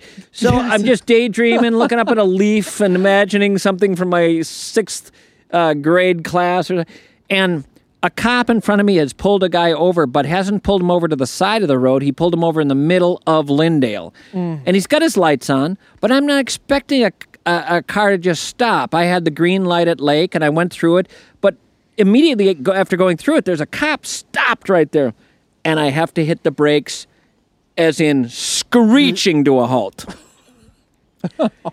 to which he leaves the person he's pulling over to go deal with the freak behind him who slamming. just just about took him out, Yeah. going 30 miles an hour. and he comes back and I I got nothing. What am I going to say? What am I going to say? I don't want a ticket. Yeah. And my life has been getting myself into trouble with this mouth and getting myself out of trouble with this mouth. That's been the story of my 58 years on this earth. Uh, and as it comes, my first thing is it's very much like these this sentence I was talking about earlier. I got parts of it. I don't have that whole complete thing. I just decide, Mischke, you're in pain. Something's going on with you. And I right away, as he walks up to the window, go, ah, ah, and I'm holding my head. Ah. And I go, I don't know. Sorry, officer. I was right when I was crossing lake. A shot of something sharp in my head. Uh, And he's not buying any of it. He goes, Do you want me to call you an ambulance right now? No, I don't think I need that, but I'm sorry. Something happened. And I got out of the whole thing. But I was winging it second to second with some weird pain in my head. And as I was saying it, saying, you could have come up with a better one than that. The weird pain thing. First of all, that never happens. What were you eating? Ice cream or? Uh, but anyway, so that that's the same kind of thing in talk radio, where thinking on your feet may or may not be something you're good at at, at any given moment. That's so good. My, I think for me, uh, like it, I'm just getting. I've gotten in my lifetime so sick of the taste of foot. Fi- finding myself in situations where Oh, if I'm going to Yeah. say something about Yeah. someone, it'll be the one time they happen to walk right behind me. Did I tell you the most realize- embarrassing moment Oh, yeah. in my life? The most embarrassing moment? I yes. I was at a party. I was 22 years old. Everybody's drinking, having a ball. We're all stupid kids. I mean, I still think of 22 as a kid. Your brain's not fully developed till 25. So before 25, you're a child. And uh, we're all drinking, and some guy comes up to me and he says, Hey, you have any naked pictures of your mother? And I look at him and go, What? no. And he goes, Would you like some? and I realized, oh, some goofy 22 year old friend of mine just came up and told me a joke. And it's not a good joke or anything, but in my drunken state, I thought, well, I'm armed with a little bit of humor I didn't have before. And I turned to the person next to me and say, hey, got any naked pictures of your ma? You want some? And the room goes a little quiet. The Yeah. room goes a little quiet because that person's mother had died the night before. Oh, and I didn't know that person. We were at a party, and it just turned to the next oh, person, and it was a random deal, and their Yes. mother, and that I think I had about a oh, I think I had about a seven mile walk home that night, uh, at Oh. about three in the morning. Just I think I left the party right then. you But just. I still every now and then wake up, Throw up. Oh, I wake up at three in the morning some nights and still think about it. I, I even think about contacting the person because I don't even think I could. I, I I might have been able to pull off. Oh, I'm terribly sorry before getting the hell out of there. Uh, that has to be something you could contact that they would understand. and tell Well, I thing, hope like, that they learned later in some book that it was a real joke. Like maybe they were at Barnes and Noble. Oh, there's that joke, that Mischke guy. So that he didn't have naked pictures of my mom after all. Uh, Man, that makes that makes me think of the time I. Uh, I- that should make you feel better. First of all, that's what you should be saying right now. It You should be saying 100% makes me feel better because I, I. You don't have anything quite like that. And believe me, I could start lining up several more like that over my lifetime. That's. I mean, even even here, I mean, that makes me think about even this line of things we're talking about. Actually, makes me think of you traveling around Europe. In that, of course, I have a million stories I could have told you. In this, I think about the conversations you've had with people, and I think about you. When you're saying at the very beginning, you're traveling around Europe, you got this microphone, Yeah. you're walking up to people and just asking them the, the funniest, to me, the funniest questions ever. Yeah. Like where, to me, I think about comfort, uh, and I like the discomfortable where someone else would be uncomfortable in that situation, like going up to a stranger and just saying that and putting yourself out Yeah. there, and you on a regular basis sitting down having conversations with people from all walks of life. Obviously, at some point, I mean, you can't live crippled by ever accidentally saying the wrong thing to someone, or you'll never have a conversation with right, someone. right. So for you, my so my question where I'm going with this r- spiel is, does that come from a, just a natural uh, comfort in the uncomfort where other people would find a discomfort, or is it just a willingness to push through that? And uh, does that make sense? Well, I can tell you this that It- when I'm talking to people, and I'm I'll, I'll use the term goofing on them. When I am goofing on them, Yeah. which I've done all my life, and which has been done to me. I, I, I don't feel anything but love for them. And I want to stress this because there's a show, there's a podcast I did. I think it might be called, it might be titled, God, it's Al. It might be Al was the guy I was talking to. So I took a series of co- of calls from KSTP from a guy named Al and edited them edited them to edited them together and asked my boss, my former boss at KSTP, who owns all my shows, could I own this little thing, these calls from this guy named Al? Because I want to grab them all and make a podcast out of them. And obviously, once I'm doing that, I own my podcast, I will Yeah. own this. But Al was a special uh, fella. I goofed on him almost to an extreme that is i- i- hard to believe that a guy could still be as gullible as Al was. But I loved Al when I talked to him. And he knew it was you, or what was the context? No? I was I was pretending to be another guy. Uh, he called the station asking for the weatherman, and I said, "Well, Dave Dahl is not here right now. I'm the night weatherman. My name's Blow Zephyr, and uh, I am the guy who handles all weather. Oh, I'm so glad because I want to talk to you about tornadoes. And Al turned out to be a guy who almost had a tornado fetish. That's all he wanted to talk about. He le- he had been through four of them in Anoka, and I realized this was the most important and profound topic of his life. And I would see where the boundaries were in terms of his gullibility by telling tornado stories from my own life, many of which were impossible to po- to believe, but he believed them. I would tell stories about being at St. John's as a student, and we had mini tornadoes that would come into the dorm through the windows, and they weren't the big ones; they were just these little ones. And weirdly, even though stuff got messed up, uh, they didn't have to come in and dust afterward. It would actually be a little cleaner.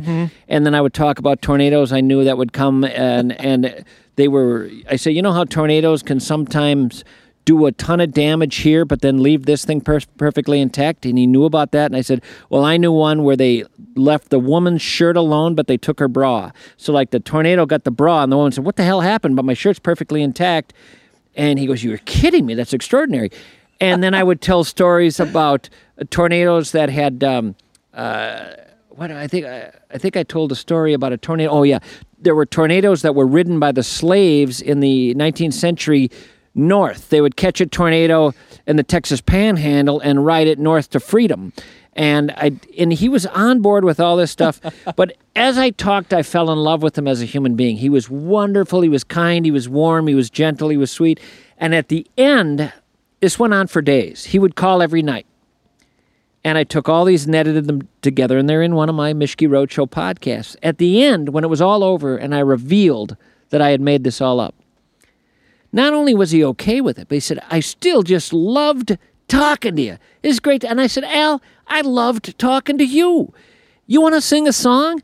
Yeah, let's sing a song. I said, You, you know any Al? He goes, Well, yeah, I like the auctioneer. We'll sing it. We'll sing the auctioneer. And we sang together and it was like everything's okay. We still ah. just had a ball together. Yes. And so there's sort of that where I, I'm not trying to ruin anybody's life. I'm sort of saying, let's jump out of our chairs at the Guthrie and go up on stage and let's play up there together on stage. And then afterwards, we'll go back to our seats and we'll laugh about it. I'll tell you what I did that you didn't know, and you tell me what you thought I was doing, and it'll be uh. just fun little thing. And that's sort of the way I approached it all, just with sort of an, a sense of we're all in this together. Granted, sometimes the people didn't see it that way, and they might get a little upset with me, but it was never done with malice. Oh my gosh. In 2020, right? Like in the global conversation we're having about conversation, how we talk, the words we can use, the uh, how we should uh, talk about each other, to each other, the language we have. The thing I'm not hearing, which to me is the most important, is context. Like what is behind, like the like you're saying, like there's no malice in it. Like if someone can feel that you are not laughing at them, it's not their expense, and that we're in this together, and you can turn it where we're on the same side of the table of life together, and they feel that, like there's no there's it's the threshold of mistakes of language and things you could say or poor jokes you could accidentally Right, tell right. is so much higher that people and people understand that. And yeah, I- I giving like it's just people the benefit of the, the benefit, of the doubt yes. is important. And I always, I always, uh, in this politically charged era, I always tell people, I don't need to know your political affiliation, and I don't need to know who you're voting for, but just promise me that the motivation behind your political views or who you're voting for is kindness for other human beings. I can believe that you could make an argument on both sides of the aisle for what is the kindest thing to do in this certain situation, and you would have a disagreement on what should be done, but each person would believe the kindest thing to do would be this. S- I so I, I believe in disagreement, and I believe it can come from uh, altruistic motivation.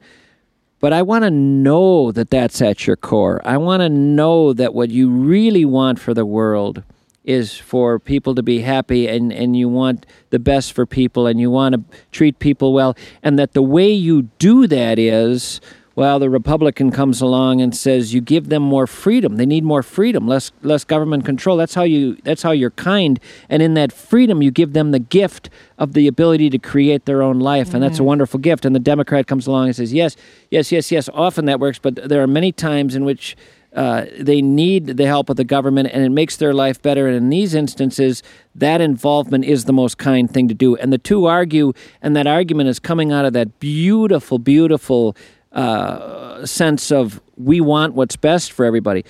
What I see too often happening is those arguments are not coming out of that at all. They're coming out of more when you see a boxing match, they're not thinking about kindness, they're thinking about who's going to win. It's about, I want to win. I want to win here. And winning is its own goal. And what gets lost is remember that thing that got you into this in the first place? You wanted a better world and you wanted a better society and you wanted to, you know, maybe your parents had something happen that motivated you. They lost their farm or something. Don't lose that in the mix of this game of who's going to win and how do we win, how we get the other guy, and the other side we got to beat them, and it's a zero sum game. I mean, that's what bothers me. how do you, man, how do you stay in this thing? Like, I do not. We're. I consider us. I'm gonna mention this in a minute. I'll go into this a little bit more in a minute. But I feel like such a kindred colleagueness to you in curiosity. Mm-hmm. Not in the, not in the sense of podcasting, audio stuff like that. The, I don't be so far beyond me in that, but I feel so kindred to you, like as a colleague in curiosity and and wanting to connect with people mm-hmm. and hear people's stories. And I hear things about you talking about like like the love of like if, like the how happy you'd be if you could just be invited to everyone's attic, Right, And see, right. and I'm like, oh man, you're reading my mail. This is maybe weird to say this, TM, but as I was kind of looking through and like not doing necessarily a ton of research on this, but like pulling up some articles, hearing some other interviews Yeah. With you, man, I pulled up a couple interviews that I actually, I, and I guess the only way I could equate it was. Have you, have you ever heard stories of someone getting a deep tissue massage? Yeah. And like so deep and it releases so many things that they start crying? Yeah, yeah. Dude, I was reading uh, I was reading an interview that it's for some Minnesota publication with you, and you were mentioning your outlook on people and the connection and curiosity.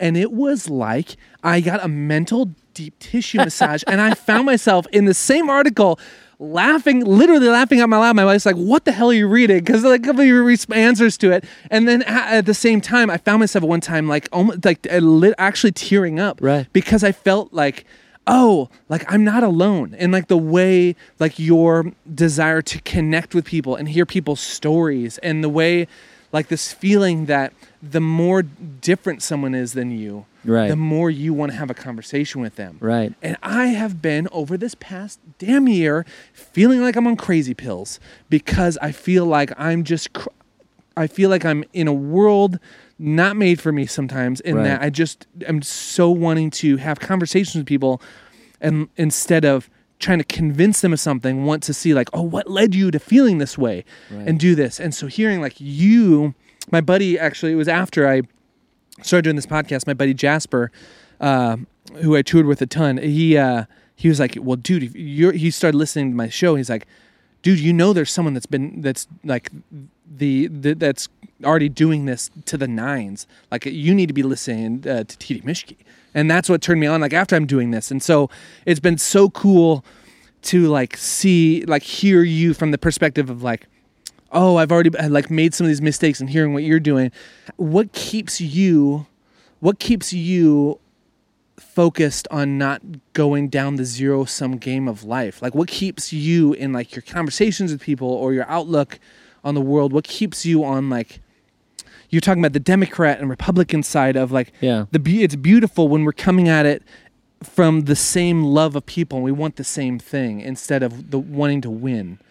And in a world of patent like I just in the world of like creating things, I feel like the same thing can happen where it's like easy to get lost in like wanting to win more than you want like to have this connection or make something beautiful. Like what keeps you uh, focused on what needs to be focused on. Does that to- make sense? Yeah, no, that's I- like an hour long freaking I know- montage. I, I know what you're asking. I used to play a game with myself that helped me answer that, where I would lie in bed and I would try to create such a powerful sense that I was on my deathbed that I almost believed it, that I almost believed it. So I would tell myself, you have this illness and it's this late in the game, you've lived a long life, and you're not even in your house here. You're in a hospice facility or you're in a nursing home. And uh, these are breaths that are precious, and we're coming near the end. And now, with as much of that as you can believe, now in this moment, think about what life is, what's important, uh, what the value of a moment is, what you want to say. and don't the Stoics call that like memento mori? Yeah, Like the meditation of death. it's that a it's a going to wonderful thing yeah. to do, and and one of the things that came out of this, there've been many things, but over the years, one of them one of them was that's it's the reason I'm living where I am right now, why I'm living in St. Paul. Um, one of the answers over the years that came was I realized not one thing I'll think about on my deathbed, not one thing will be I won't think about a lake or a mountain. I won't think about a flower. I won't think about a vibrant town or a beautiful foreign city. I will think about human relationships. And so, right away, what became clear to me is the most important thing in life, obviously, is human relationships. That's that's key. So you can be sitting right now with a glass of wine in Sonoma Valley, just in awe of what you're looking at, and that's great. But if you're deciding where you're going to live, you better be where you connect most powerfully and profoundly and poignantly with people. And that's here for me. So that's why I'm here. But other answers come like oh, come from so- that too, like answers such as So beautiful. no matter what's going on in the world, no matter how horrible it is, no matter how horrible it is, it has been worse. And when it's been worse, it's been worse than that. And when it's been worse than that, it's even been worse than that. And the story of our time on this earth is a pretty rough story. So rather than say, oh my God, in this chaos in these times, you know, how do you make it? It's better to say, that is earth. That has been the story. And if you want to go back to the Spanish Inquisition, or you want to be, you know, a gay male wondering how you're going to live your life in 1954 in America, or if you want to go back and say, what am I going to do? Uh, you know, I'm a, I'm a five year old child working in the fields in 1933 in the deep south and the Delta, picking cotton 12 hours a day, and no one thinks that's odd. I'm five years old and I'm going to work a 12 hour day in 110 degree heat. I mean, you can go back and back and back and find horror show after horror show. You can be a woman living anywhere and, you know, routinely just grabbed and raped, and that's perfectly okay. And that's been going on for eons. And just go, just go through and realize no, no, no, no, no, no. Don't sit around saying, well, it's kind of rough right now. This is the planet that it oh it's it is it's not showing a new face. You just have been in La La Yes. Land. Yeah. Yeah. You know, there's a small little chunk of the world where you can get a good run with a pretty easy life. Otherwise, life is hard. You better make peace with that early on and figure figure out are you going to help out that horror show or are you going to add to it and really it's it's it's sort of grow up time for people I, I don't i don't think sitting around lamenting things is you know, talk to Jews during the Holocaust. You know, it's really tough in nineteen uh, in twenty twenty, and then Yeah. you got this Trump guy. You know, I, I just I just think you you have to realize that is it's not an unusual part of life. It is life, and it'll get better again, and then it'll get worse again, Yes. way worse again, and then it'll get better again. And you just got to ride this wave and be the best person you can be within that. And periodically try to get away from the thoughts that go round and round and round every day, 80% of which are negative and 80% of which repeat from the day before. And instead look around as we look here and say, My God, is this about the most gorgeous set of leaves you've seen in your life? And isn't that blue sky amazing and the way the light's coming through those trees? And how do i get to breathe this crisp cool lovely air? And uh, i don't happen to be in pain right now. I could have something that causes pain. I don't have any right now. And i'm talking to someone and we're having an enjoyable time. And i just sipped a glass of wine. I think i won the lottery here. Yes. Oh man, see it's shit like this, man. I'm like, you say that, I go, oh yes. Like I feel just such like a connect. Oh yes. Minneapolis lowered the Mississippi River lower than it's been. I just 12 heard years. that and saw some pictures. Oh, yeah, that was, it was cool. gorgeous. Yeah, I, I, I wish I Oh, would have gone down there it was that. so cool, and we, my wife and I walked down there, and it was a gorgeous like day like this, and it's beautiful, sunny. And as we were walking up, I um, we passed a woman. Oh, I didn't even think that that's probably what brought it to mind. We passed a woman who was in her eh, late 80s, had to be, and she was holding the stairs and she was with someone younger helping her up, having a hard time. And we passed them getting up these really crazy steep stairs. And I turned to Sarah once we got up and I said, This sounds really weird, but I think we should think about our knees right now and like think about think about how your knees feel. She's like, You're such a weirdo. And I go, No, look, listen, like we just walked up all these stairs and like right now we should just appreciate our knees don't hurt. Like that's not gonna be around forever. At some point the knees are gonna go. Right. But right now, like we're a little winded and that's it. Yeah. Like we should be like ju- like I if I really could embrace that feeling, I would want to go run a marathon just to celebrate right now right. instead of thinking about all the shit that's going down with COVID. You know what I mean? Instead of like I go to straight back to pouring me. Oh, that's such a hard time. And the, like the mantra for us in our house has been just the two of us. Like is I've been saying like this is our World War II, and not to take that down, but like Right. How could you even talk about a pandemic without acknowledging is this the first time this has happened in the world? Right. Like it's just the the real sad thing is that this isn't unifying us as a country Right, right. like a like a, something else that like a pandemic or something has where we don't feel closer to each and every one of our neighbors because of it. But That's weirdly, the real sad you thing. even want to be careful though, though there though, because it uni- unites some. So like right now, Sure, okay, eight yeah, blocks from yeah. where we are right now, there's a little there's a little tent city. Yeah. And this neighborhood that I live in has formed a Facebook page where we all gather to learn. Uh, what'd you find out over there? What do they need? What do they need? Okay, they need uh, the women need the feminine products, and some of them are asking for a Target card. If you give them a Target card, this guy here needs a decent sleeping bag, and and then oh, I got one. I got an extra one in the basement, and uh, and we're gonna have a potluck with them this Sunday. You know, just kind of meet the neighbor thing. This is a homeless uh, tent city that has formed since the summer. So within the not getting along and within the tension and within the chaos, there are also stories of community. So it's it's never one mm. one thing. You gotta, you know, even to say America is divided. I mean, I could go right now to all my neighbors, and none of us would say we're divided from each other. I don't know Yeah. where everyone stands politically, but I know that if I need them, they're here. So I ah, don't. I don't beautiful. know. I know we're divided. I know we're divided, but we're also not divided. The opposite is almost always true. Whenever you make any statement, I could not agree with that more. And I wonder, does that? Do you think?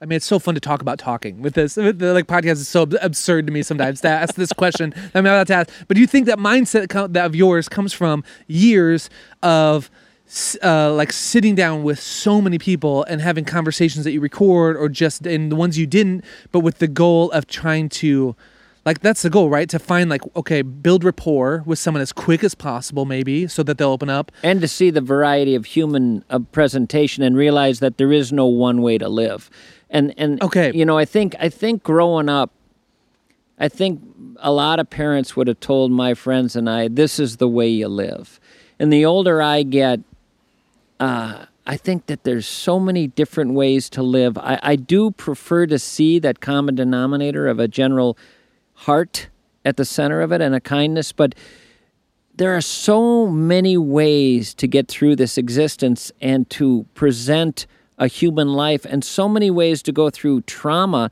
and so many ways to to come out of trauma i i am in awe from my years of talking to people uh, i'm in awe of humanity the way a botanist is in awe of plants. And he has a greenhouse he walks through and says oh look at that plant look at that plant look at that plant. I would walk through and go look at that life look at that life look at that life. And even you know lives that would never make a magazine article or would never make a book but are just profound in their own way. And just the way people get through the the gauntlet that is presented when you're born. I mean, from the beginning, when you're going down a birth canal, there is your metaphor right there. That doesn't sound fun. You are leaving Shangri La, yeah. and you are coming down this tunnel, forced against your will into some world that you will be coughing and gagging and trying to breathe and eventually crying. Welcome to life. That is where we start. And then it gets hard. So I, I think I'm I think I think of human lives as heroic. All of them, all of them. Even the guys that fail miserably and end up doing life in in Stillwater. Uh, because I don't know that given the same set of ingredients and DNA that I would have done any different. I mean, okay, so help help me get there with you. I was actually thinking almost the opposite of what you just said, where I go, my thing is to look for, okay, like where are we the same? Like where, like where are the the biggest helpful thing for me in that conversation is like, okay, where are like our common interests, and let's talk about that. Like where are we unique? I do You go the saying- 180 degrees the other way. I Yeah. like the thing where they say something. I go, "Wow, we are on other planets from one another." Wow, you, you're you're into what? And you just said what? And you think what? That is, and and because in that moment, what I realize is, I'm not the smart one, and they're the idiot. There are two different ways of operating here, and this guy is operating this way, and I I marvel. I use this word way too much, but my ideal way to handle an interview is to marvel at what I am encountering with no understanding necessarily of it, but simply marveling at its otherworldliness and at yet another presentation of a human life that is not like hmm. mine, and just sitting back and being okay with the mystery of that, the utter mystery of it. I think the older I get, the more I don't have any answers for anything, but the more I go, my God, it sure is a better day because I encountered that, even though I don't know what to make of what I just uh, encountered. That guy just said what, and he thinks what, and in his basement he has a hundred thousand worm collection. One guy I interviewed, he's got a hundred thousand worms in his basement, and he just loves worms. He finds them each unique in their own way, and all hundred thousand of them, and he's with them in the basement, looking at them. And I can, we're not going to connect on that. All I can do is sit back and say, well, I'm not going to meet another another one of him. That's it. That's it. Or the woman I met who um, adopted a kid with 87 birth defects, and she wanted the kid with 87 birth defects, not the kid with only 22. I can't. I can't get there. I can't get into that level of compassion and that level of. I want to take on the greatest challenge any mother could ever take on, and have it be as extreme as possible. Why? Why? And and you know and she'll say because if i don't who will and you know and then you sit back and marvel at that and Man, I, I'm with you. I, I'm, with, you on that. Like, I feel like in my every. so what do you say li- what do you Well, say though thing you can't say well i'm you're like me you're not going to say you're like me those worms yeah, that woman you- yeah. they're not like you unless Yeah. you're uh, also some Yeah, that's a good superhuman i I so wouldn't say- I don't know what it I is. constantly don't connect as much as I. I mean, this is the level I connect on. We're all humans, so I mean, we're we're made up of the same stuff more or less. But the different ways that stuff creates a human life is wild to me. And if you grow up in just a small town in northern Minnesota, you're only going to see about nine presentations of that life. And I'm saying there are Oh, yes. infinite number. And the more Yes. I've traveled and the more I've encountered, the more I've realized, wow, just just how many ways are there to be a person? Yes. Oh man, see I I where man, what's what is it? I think I'm trying to get to the core of what is it within me that I'm uh maybe in this media. I think it's just the medium because I th- I feel like I have that in life. And I've told Sarah like we've done we'll go and I love nerd documentaries. I'm a junkie for like any fringe, any fringe, uh, like people group, people. If you're into, uh, I don't know, I make le- yeah, I make Legos and I'm I'm I, and I marry them and I'm uh, romantically involved. I'm I, I see that and I go, I could ne- I'll never be that, but I'm so glad you exist. I'm so glad right. that someone exists Yeah, doing this or like right. the pi- the uh, uh, the Pac-Man world champion. I would never spend time doing that. But I'm glad that exists. But for some reason in this podcast uh, medium and i'm trying to like what the hurdle i'm getting over and the, the question that keeps coming to my mind is is this interesting to other people like am i just a weirdo that Well, you know the answer to to that to the question is. The answer to that question is, and I hate to use this analogy because it's going to be horrible, but uh, hang with me. so in the 1980s, yeah a guy came along named Rush Limbaugh, and he did something that everybody told him was career suicide, which was a talk show on politics. There weren't talk shows on politics. Talk shows were supposed to be entertaining. You interviewed this book author. You talked about. Uh, you didn't. You didn't have an axe to grind, and you didn't uh, have a political ideology that you wanted to push. But what was learned from that was he was so passionate that his passion became contagious. He made people interested because he was interested. Now, I would have been a happier man if he never came along, but I'll take this lesson that he taught, which is you care about something deeply and you reveal that passion and reveal how much you care about it in your show, and it will attract people with the, the the charisma of your own passion for something, you don't ask yourself the question, I don't know if they'll like it, but I really like it.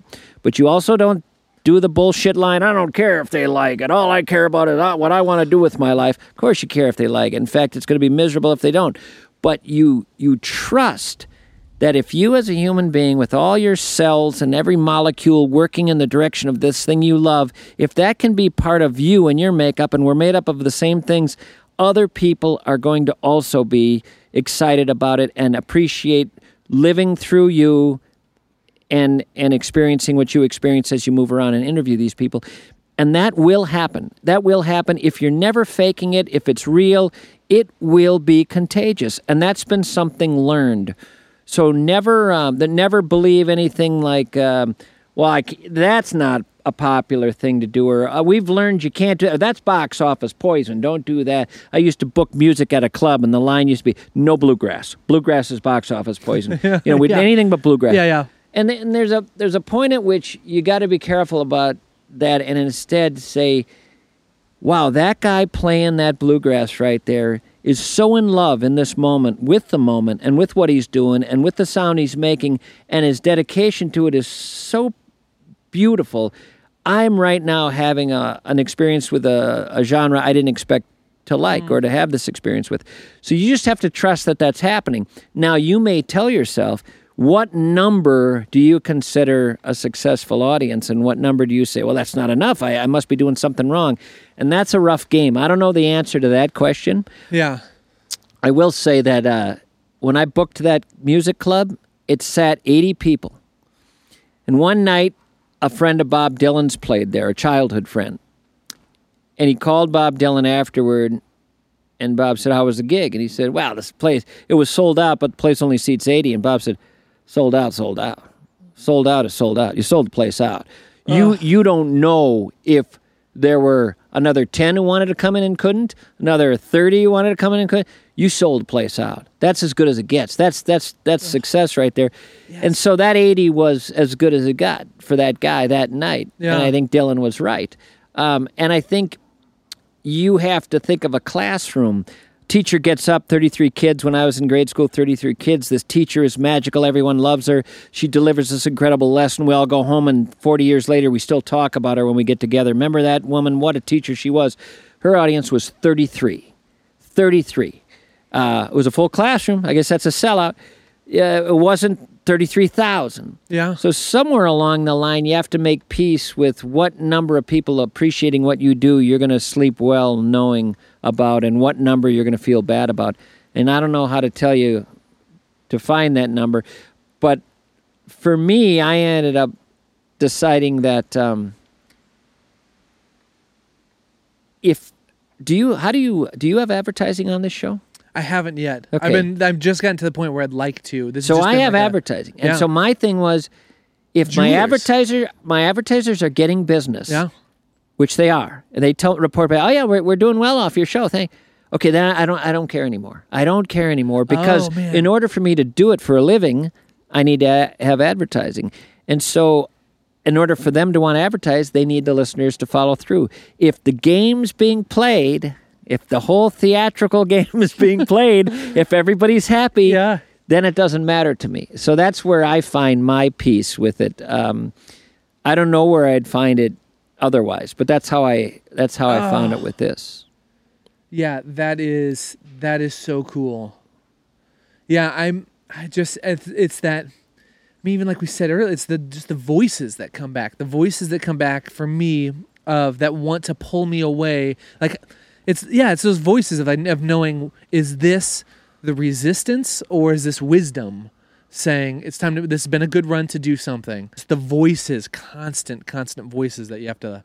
Well, to go back to uh, Walt Whitman and sending out uh, the web and seeing if it would stick here, stick there. Um, what he was speaking to was the anxiety, the anxiety that all artists feel who produce something and wonder is a is this their time or are you going to be somebody who boy you know you would have been really good 10 years ago or 10 years from now? Or is it going to be you know what?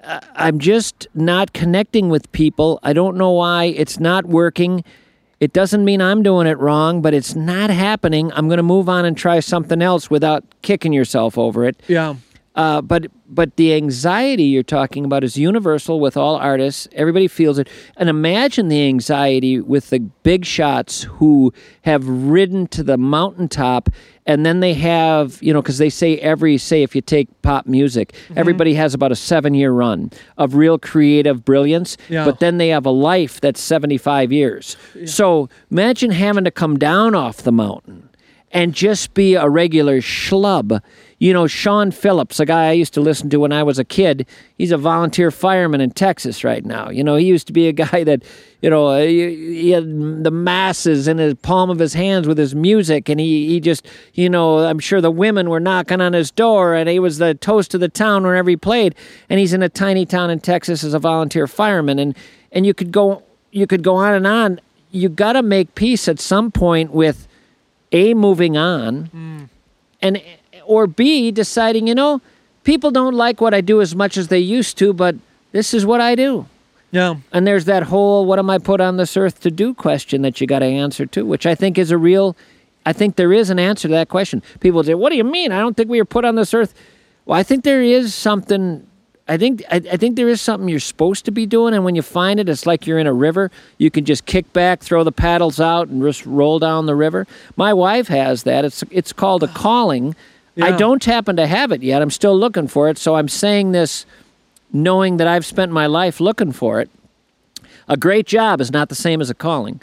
A calling is that's it's that not the same. That's good. Yeah. And uh, That's heavy, yeah. But it's when you're doing something where you just say, every you know, when Churchill got to World War II, he said, every moment of my life from birth till now has been preparing me for this. This is what I was put on this earth to do. Take this country through this four year, five year period. This. He was already an old man.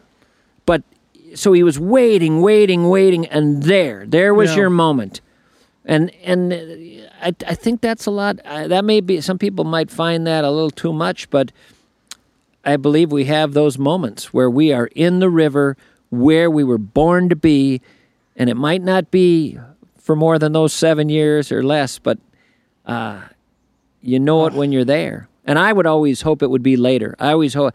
I always loved people. I always thought Dylan becoming famous at 20 was pretty rough. I liked Bonnie Raitt's later later Yes. fame. You're more Yeah. grounded than, or Norman Maclean, the writer of A River Runs Through It. You don't write a novel till you're 80, and then that's that Oh, masterpiece. yes. I mean, that's the way it should be. I yeah, I really connect with that. I love that.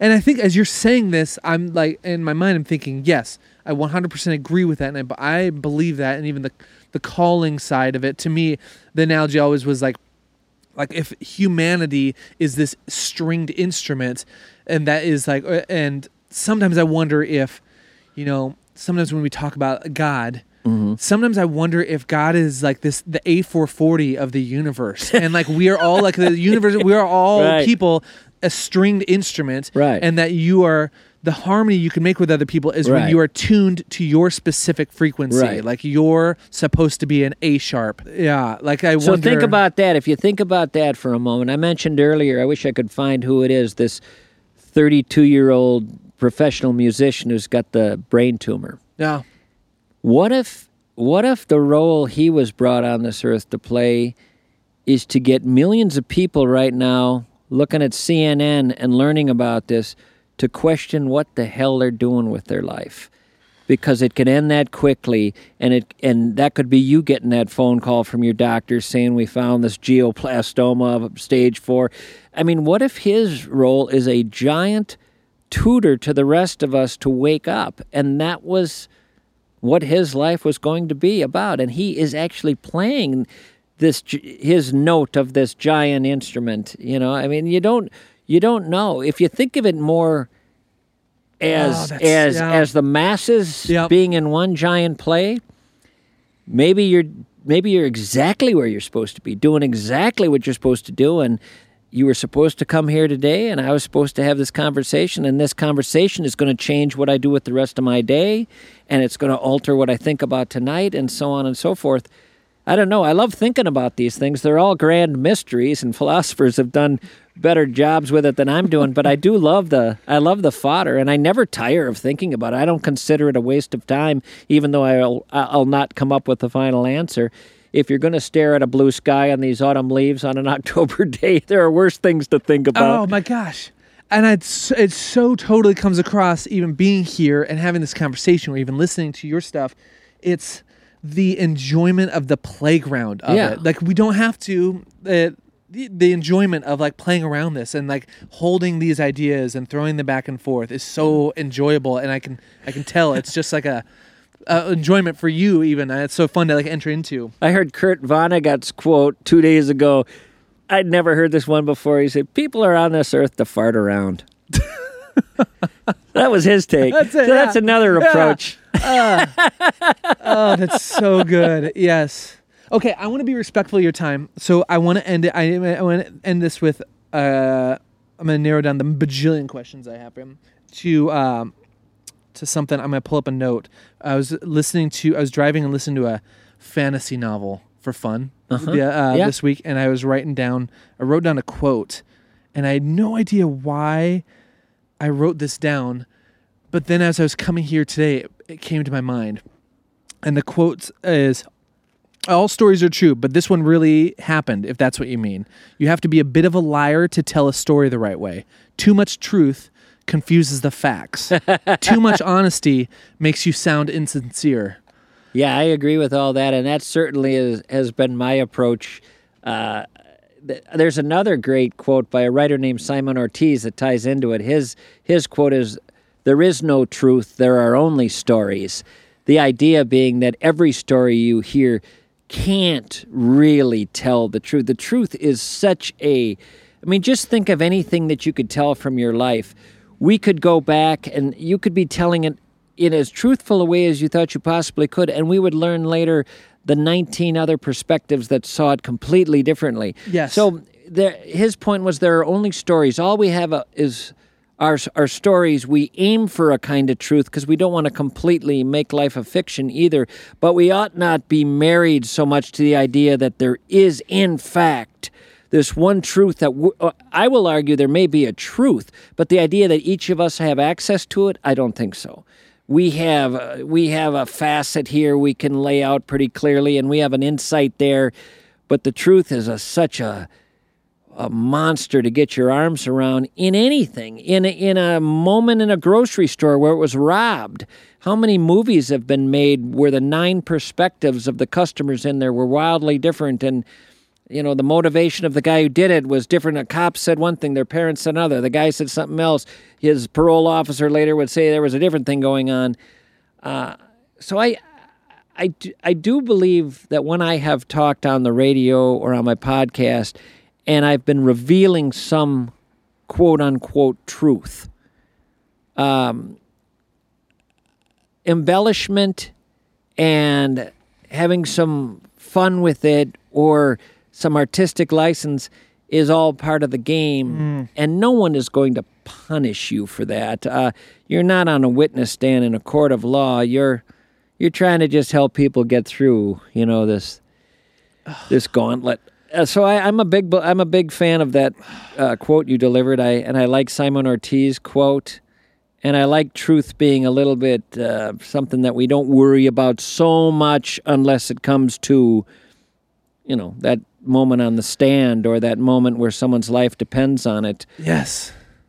Now that is, and that is what this conversation is like. If we're talking again like that, this conversation that mental deep tissue massage for me, which is that just releasing into the the need releasing my need sometimes to look for like go out like find the truth of it and instead like m- like maybe search after my own delight in the Yeah. story or like not Yeah. get so hung up in the truth of it and I just can't help but think of your I mean, the story I found, I heard somewhere of your your bus story that you did with like, uh, was it City Oh my God! Well, now if you go down that road, well, you're going to see talk about playing with the truth. When I was at City Pages, I made up my columns, and I was and, and as a columnist, you know that that goes against every every journalistic Yes, rule. At the very yeah. at the very least, at the end, you should Yeah, yeah. reveal you made it up. But I wouldn't even do that. I'd even include a picture of the person who doesn't exist that I made up, and the editors were on board with that. And I'd have you know they knew. They knew this made up. Okay. and uh, so you know, I don't know if you heard this, but um, Katie Couric's a producer called me wanting to have a person on who I wrote about, and I said, "Well, I, I made that up. That person." Because the story is, I mean, this was the thing I laughed at. Uh, one of the things I The bus about. one? The bus one. Yeah. You wrote that, that a guy. It was hard economic times. I think it was after Obama first took office, and things were tough economically. And there was a guy who, just to help people out, took his dad. His dad had refurbished an old 1950s city bus, Metro bus in the Twin Cities, He- and the guy took it. Young guy took it, and he drove around, pulling up to bus stops, picking people up, and them saying, "Well, this doesn't look like my regular bus." It's not. But just tell me where you want to go. I'll take you there. And here he opened up a cooler. He'd give them something to drink, and they'd have sing-alongs. And he had kind of a boombox he'd play if they didn't want to sing along. And he'd drive them wherever they wanted to go. And he was just being a nice guy in tough times.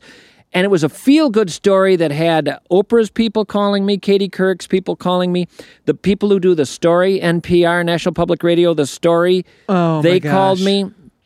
And when I would tell them I made it up, the anger that I and it- and it wasn't Oh. Genuine just anger, like they genuine actually- anger. They Oh. went to my editor.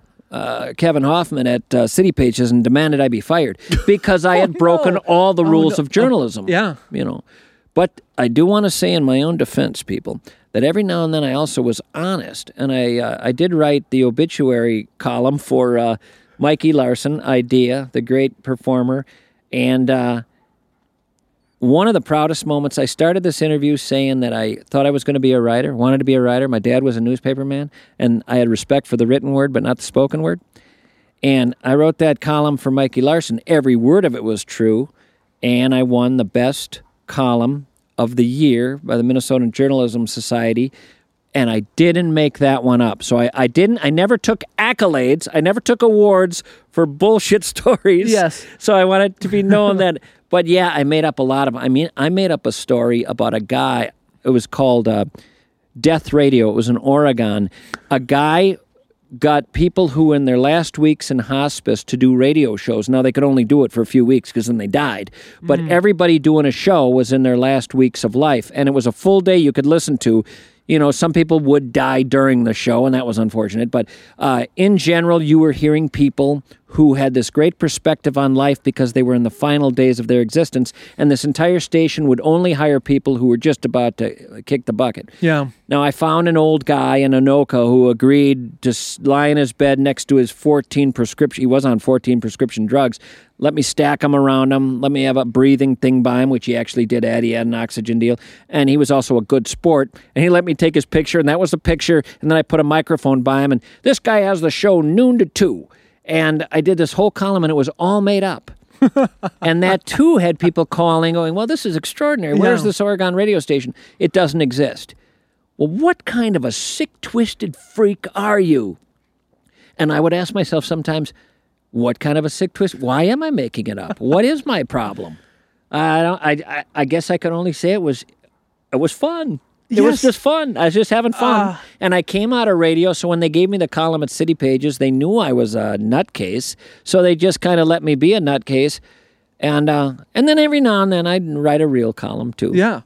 I that I get so much like it's man, there is so much value to life in permission. Like you see someone else doing it before you or like Yeah. or, or like like oh oh you're allowed like the first person that runs a certain way like I don't know throws a ball a certain way and no one's done it before and all of a sudden you're like oh I could do that too or Yeah. you do whatever the circumstance is. Yeah. And I feel and one with this maybe is that I just feel so much permission Yeah. from you, and I just feel like that to chase my delight and find Yeah. the conversations and trust not in in the conversations, not like feel like I have to steer them, but like like be okay with the silence and let Yeah. them let that river go where it's supposed to go. Yeah. and stumble on it and Carl Jung said, Ask yourself what a good day was when you were a little kid. What was a good day? And then that should give you the insight on what you should be doing right now. thank you thank you not only like this this time is a personal gift to me and i think that everybody listens to thank you for taking the time to do this uh, and for the things you've made for me it's just it, it's it, i've found so much value after discovering it I appreciate I, that. I do feel like I, I have this term I call virtual mentors, and you have become a virtual, uh, like curiosity mentor of mine, of like question asking and like listening to that voice and Mm-hmm. like following your own curiosity. This is Rob with just a quick note before you head off into your week. I just wanted to say a huge thank you, a massive thank you to any of you that have rated, commented, or subscribed to this podcast on iTunes. Also, thank you to those of you that have reached out to me and shared your stories of how these interviews or some of these conversations have impacted you, have inspired you. Man, that has been so awesome to hear.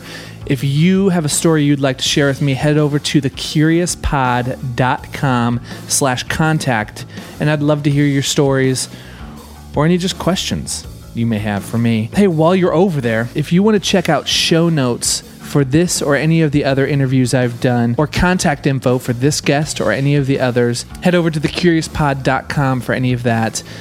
And also, I'm really pumped about this. We have a map right there on the front of the website that shows all the locations that these interviews and conversations have taken place. If you've heard something you like and you want to go check it out for yourself, that's right there. Or you can just check it out at thecuriouspod.com slash map or just right there on the front of the website. I'll show. I'll show. Also, if you want to reach out to me on social media or follow me anywhere, pretty much everything online is the Rob Morgan at the Rob Morgan, whatever. You you you, know the drill. All right, enough of that nonsense. All this podcasting has made me thirsty. You know, I am so pumped that I do not have to deal with sponsors for this podcast, or else I'd have to tell you podcasting makes me thirsty, and nothing quenches a podcast thirst, whether you're listening, uh, interviewing, editing, recording, listening to something unrelated to a podcast. Nothing quenches a thirst like a Guinness. Hey, Hofi, can I steal you for a second? Do you have anything you want to say about Guinness? I'd like to take a minute to thank Guinness because it truly is made of more. That's all. All right. That's it. Thanks. uh, I love that crap. All right. Have a great week. See you next Tuesday. Anything else? Thanks for being here. I got nothing. Say the most random thing you can think of. Yell it. I got nothing. The only word I can think of is formaldehyde. Perfect.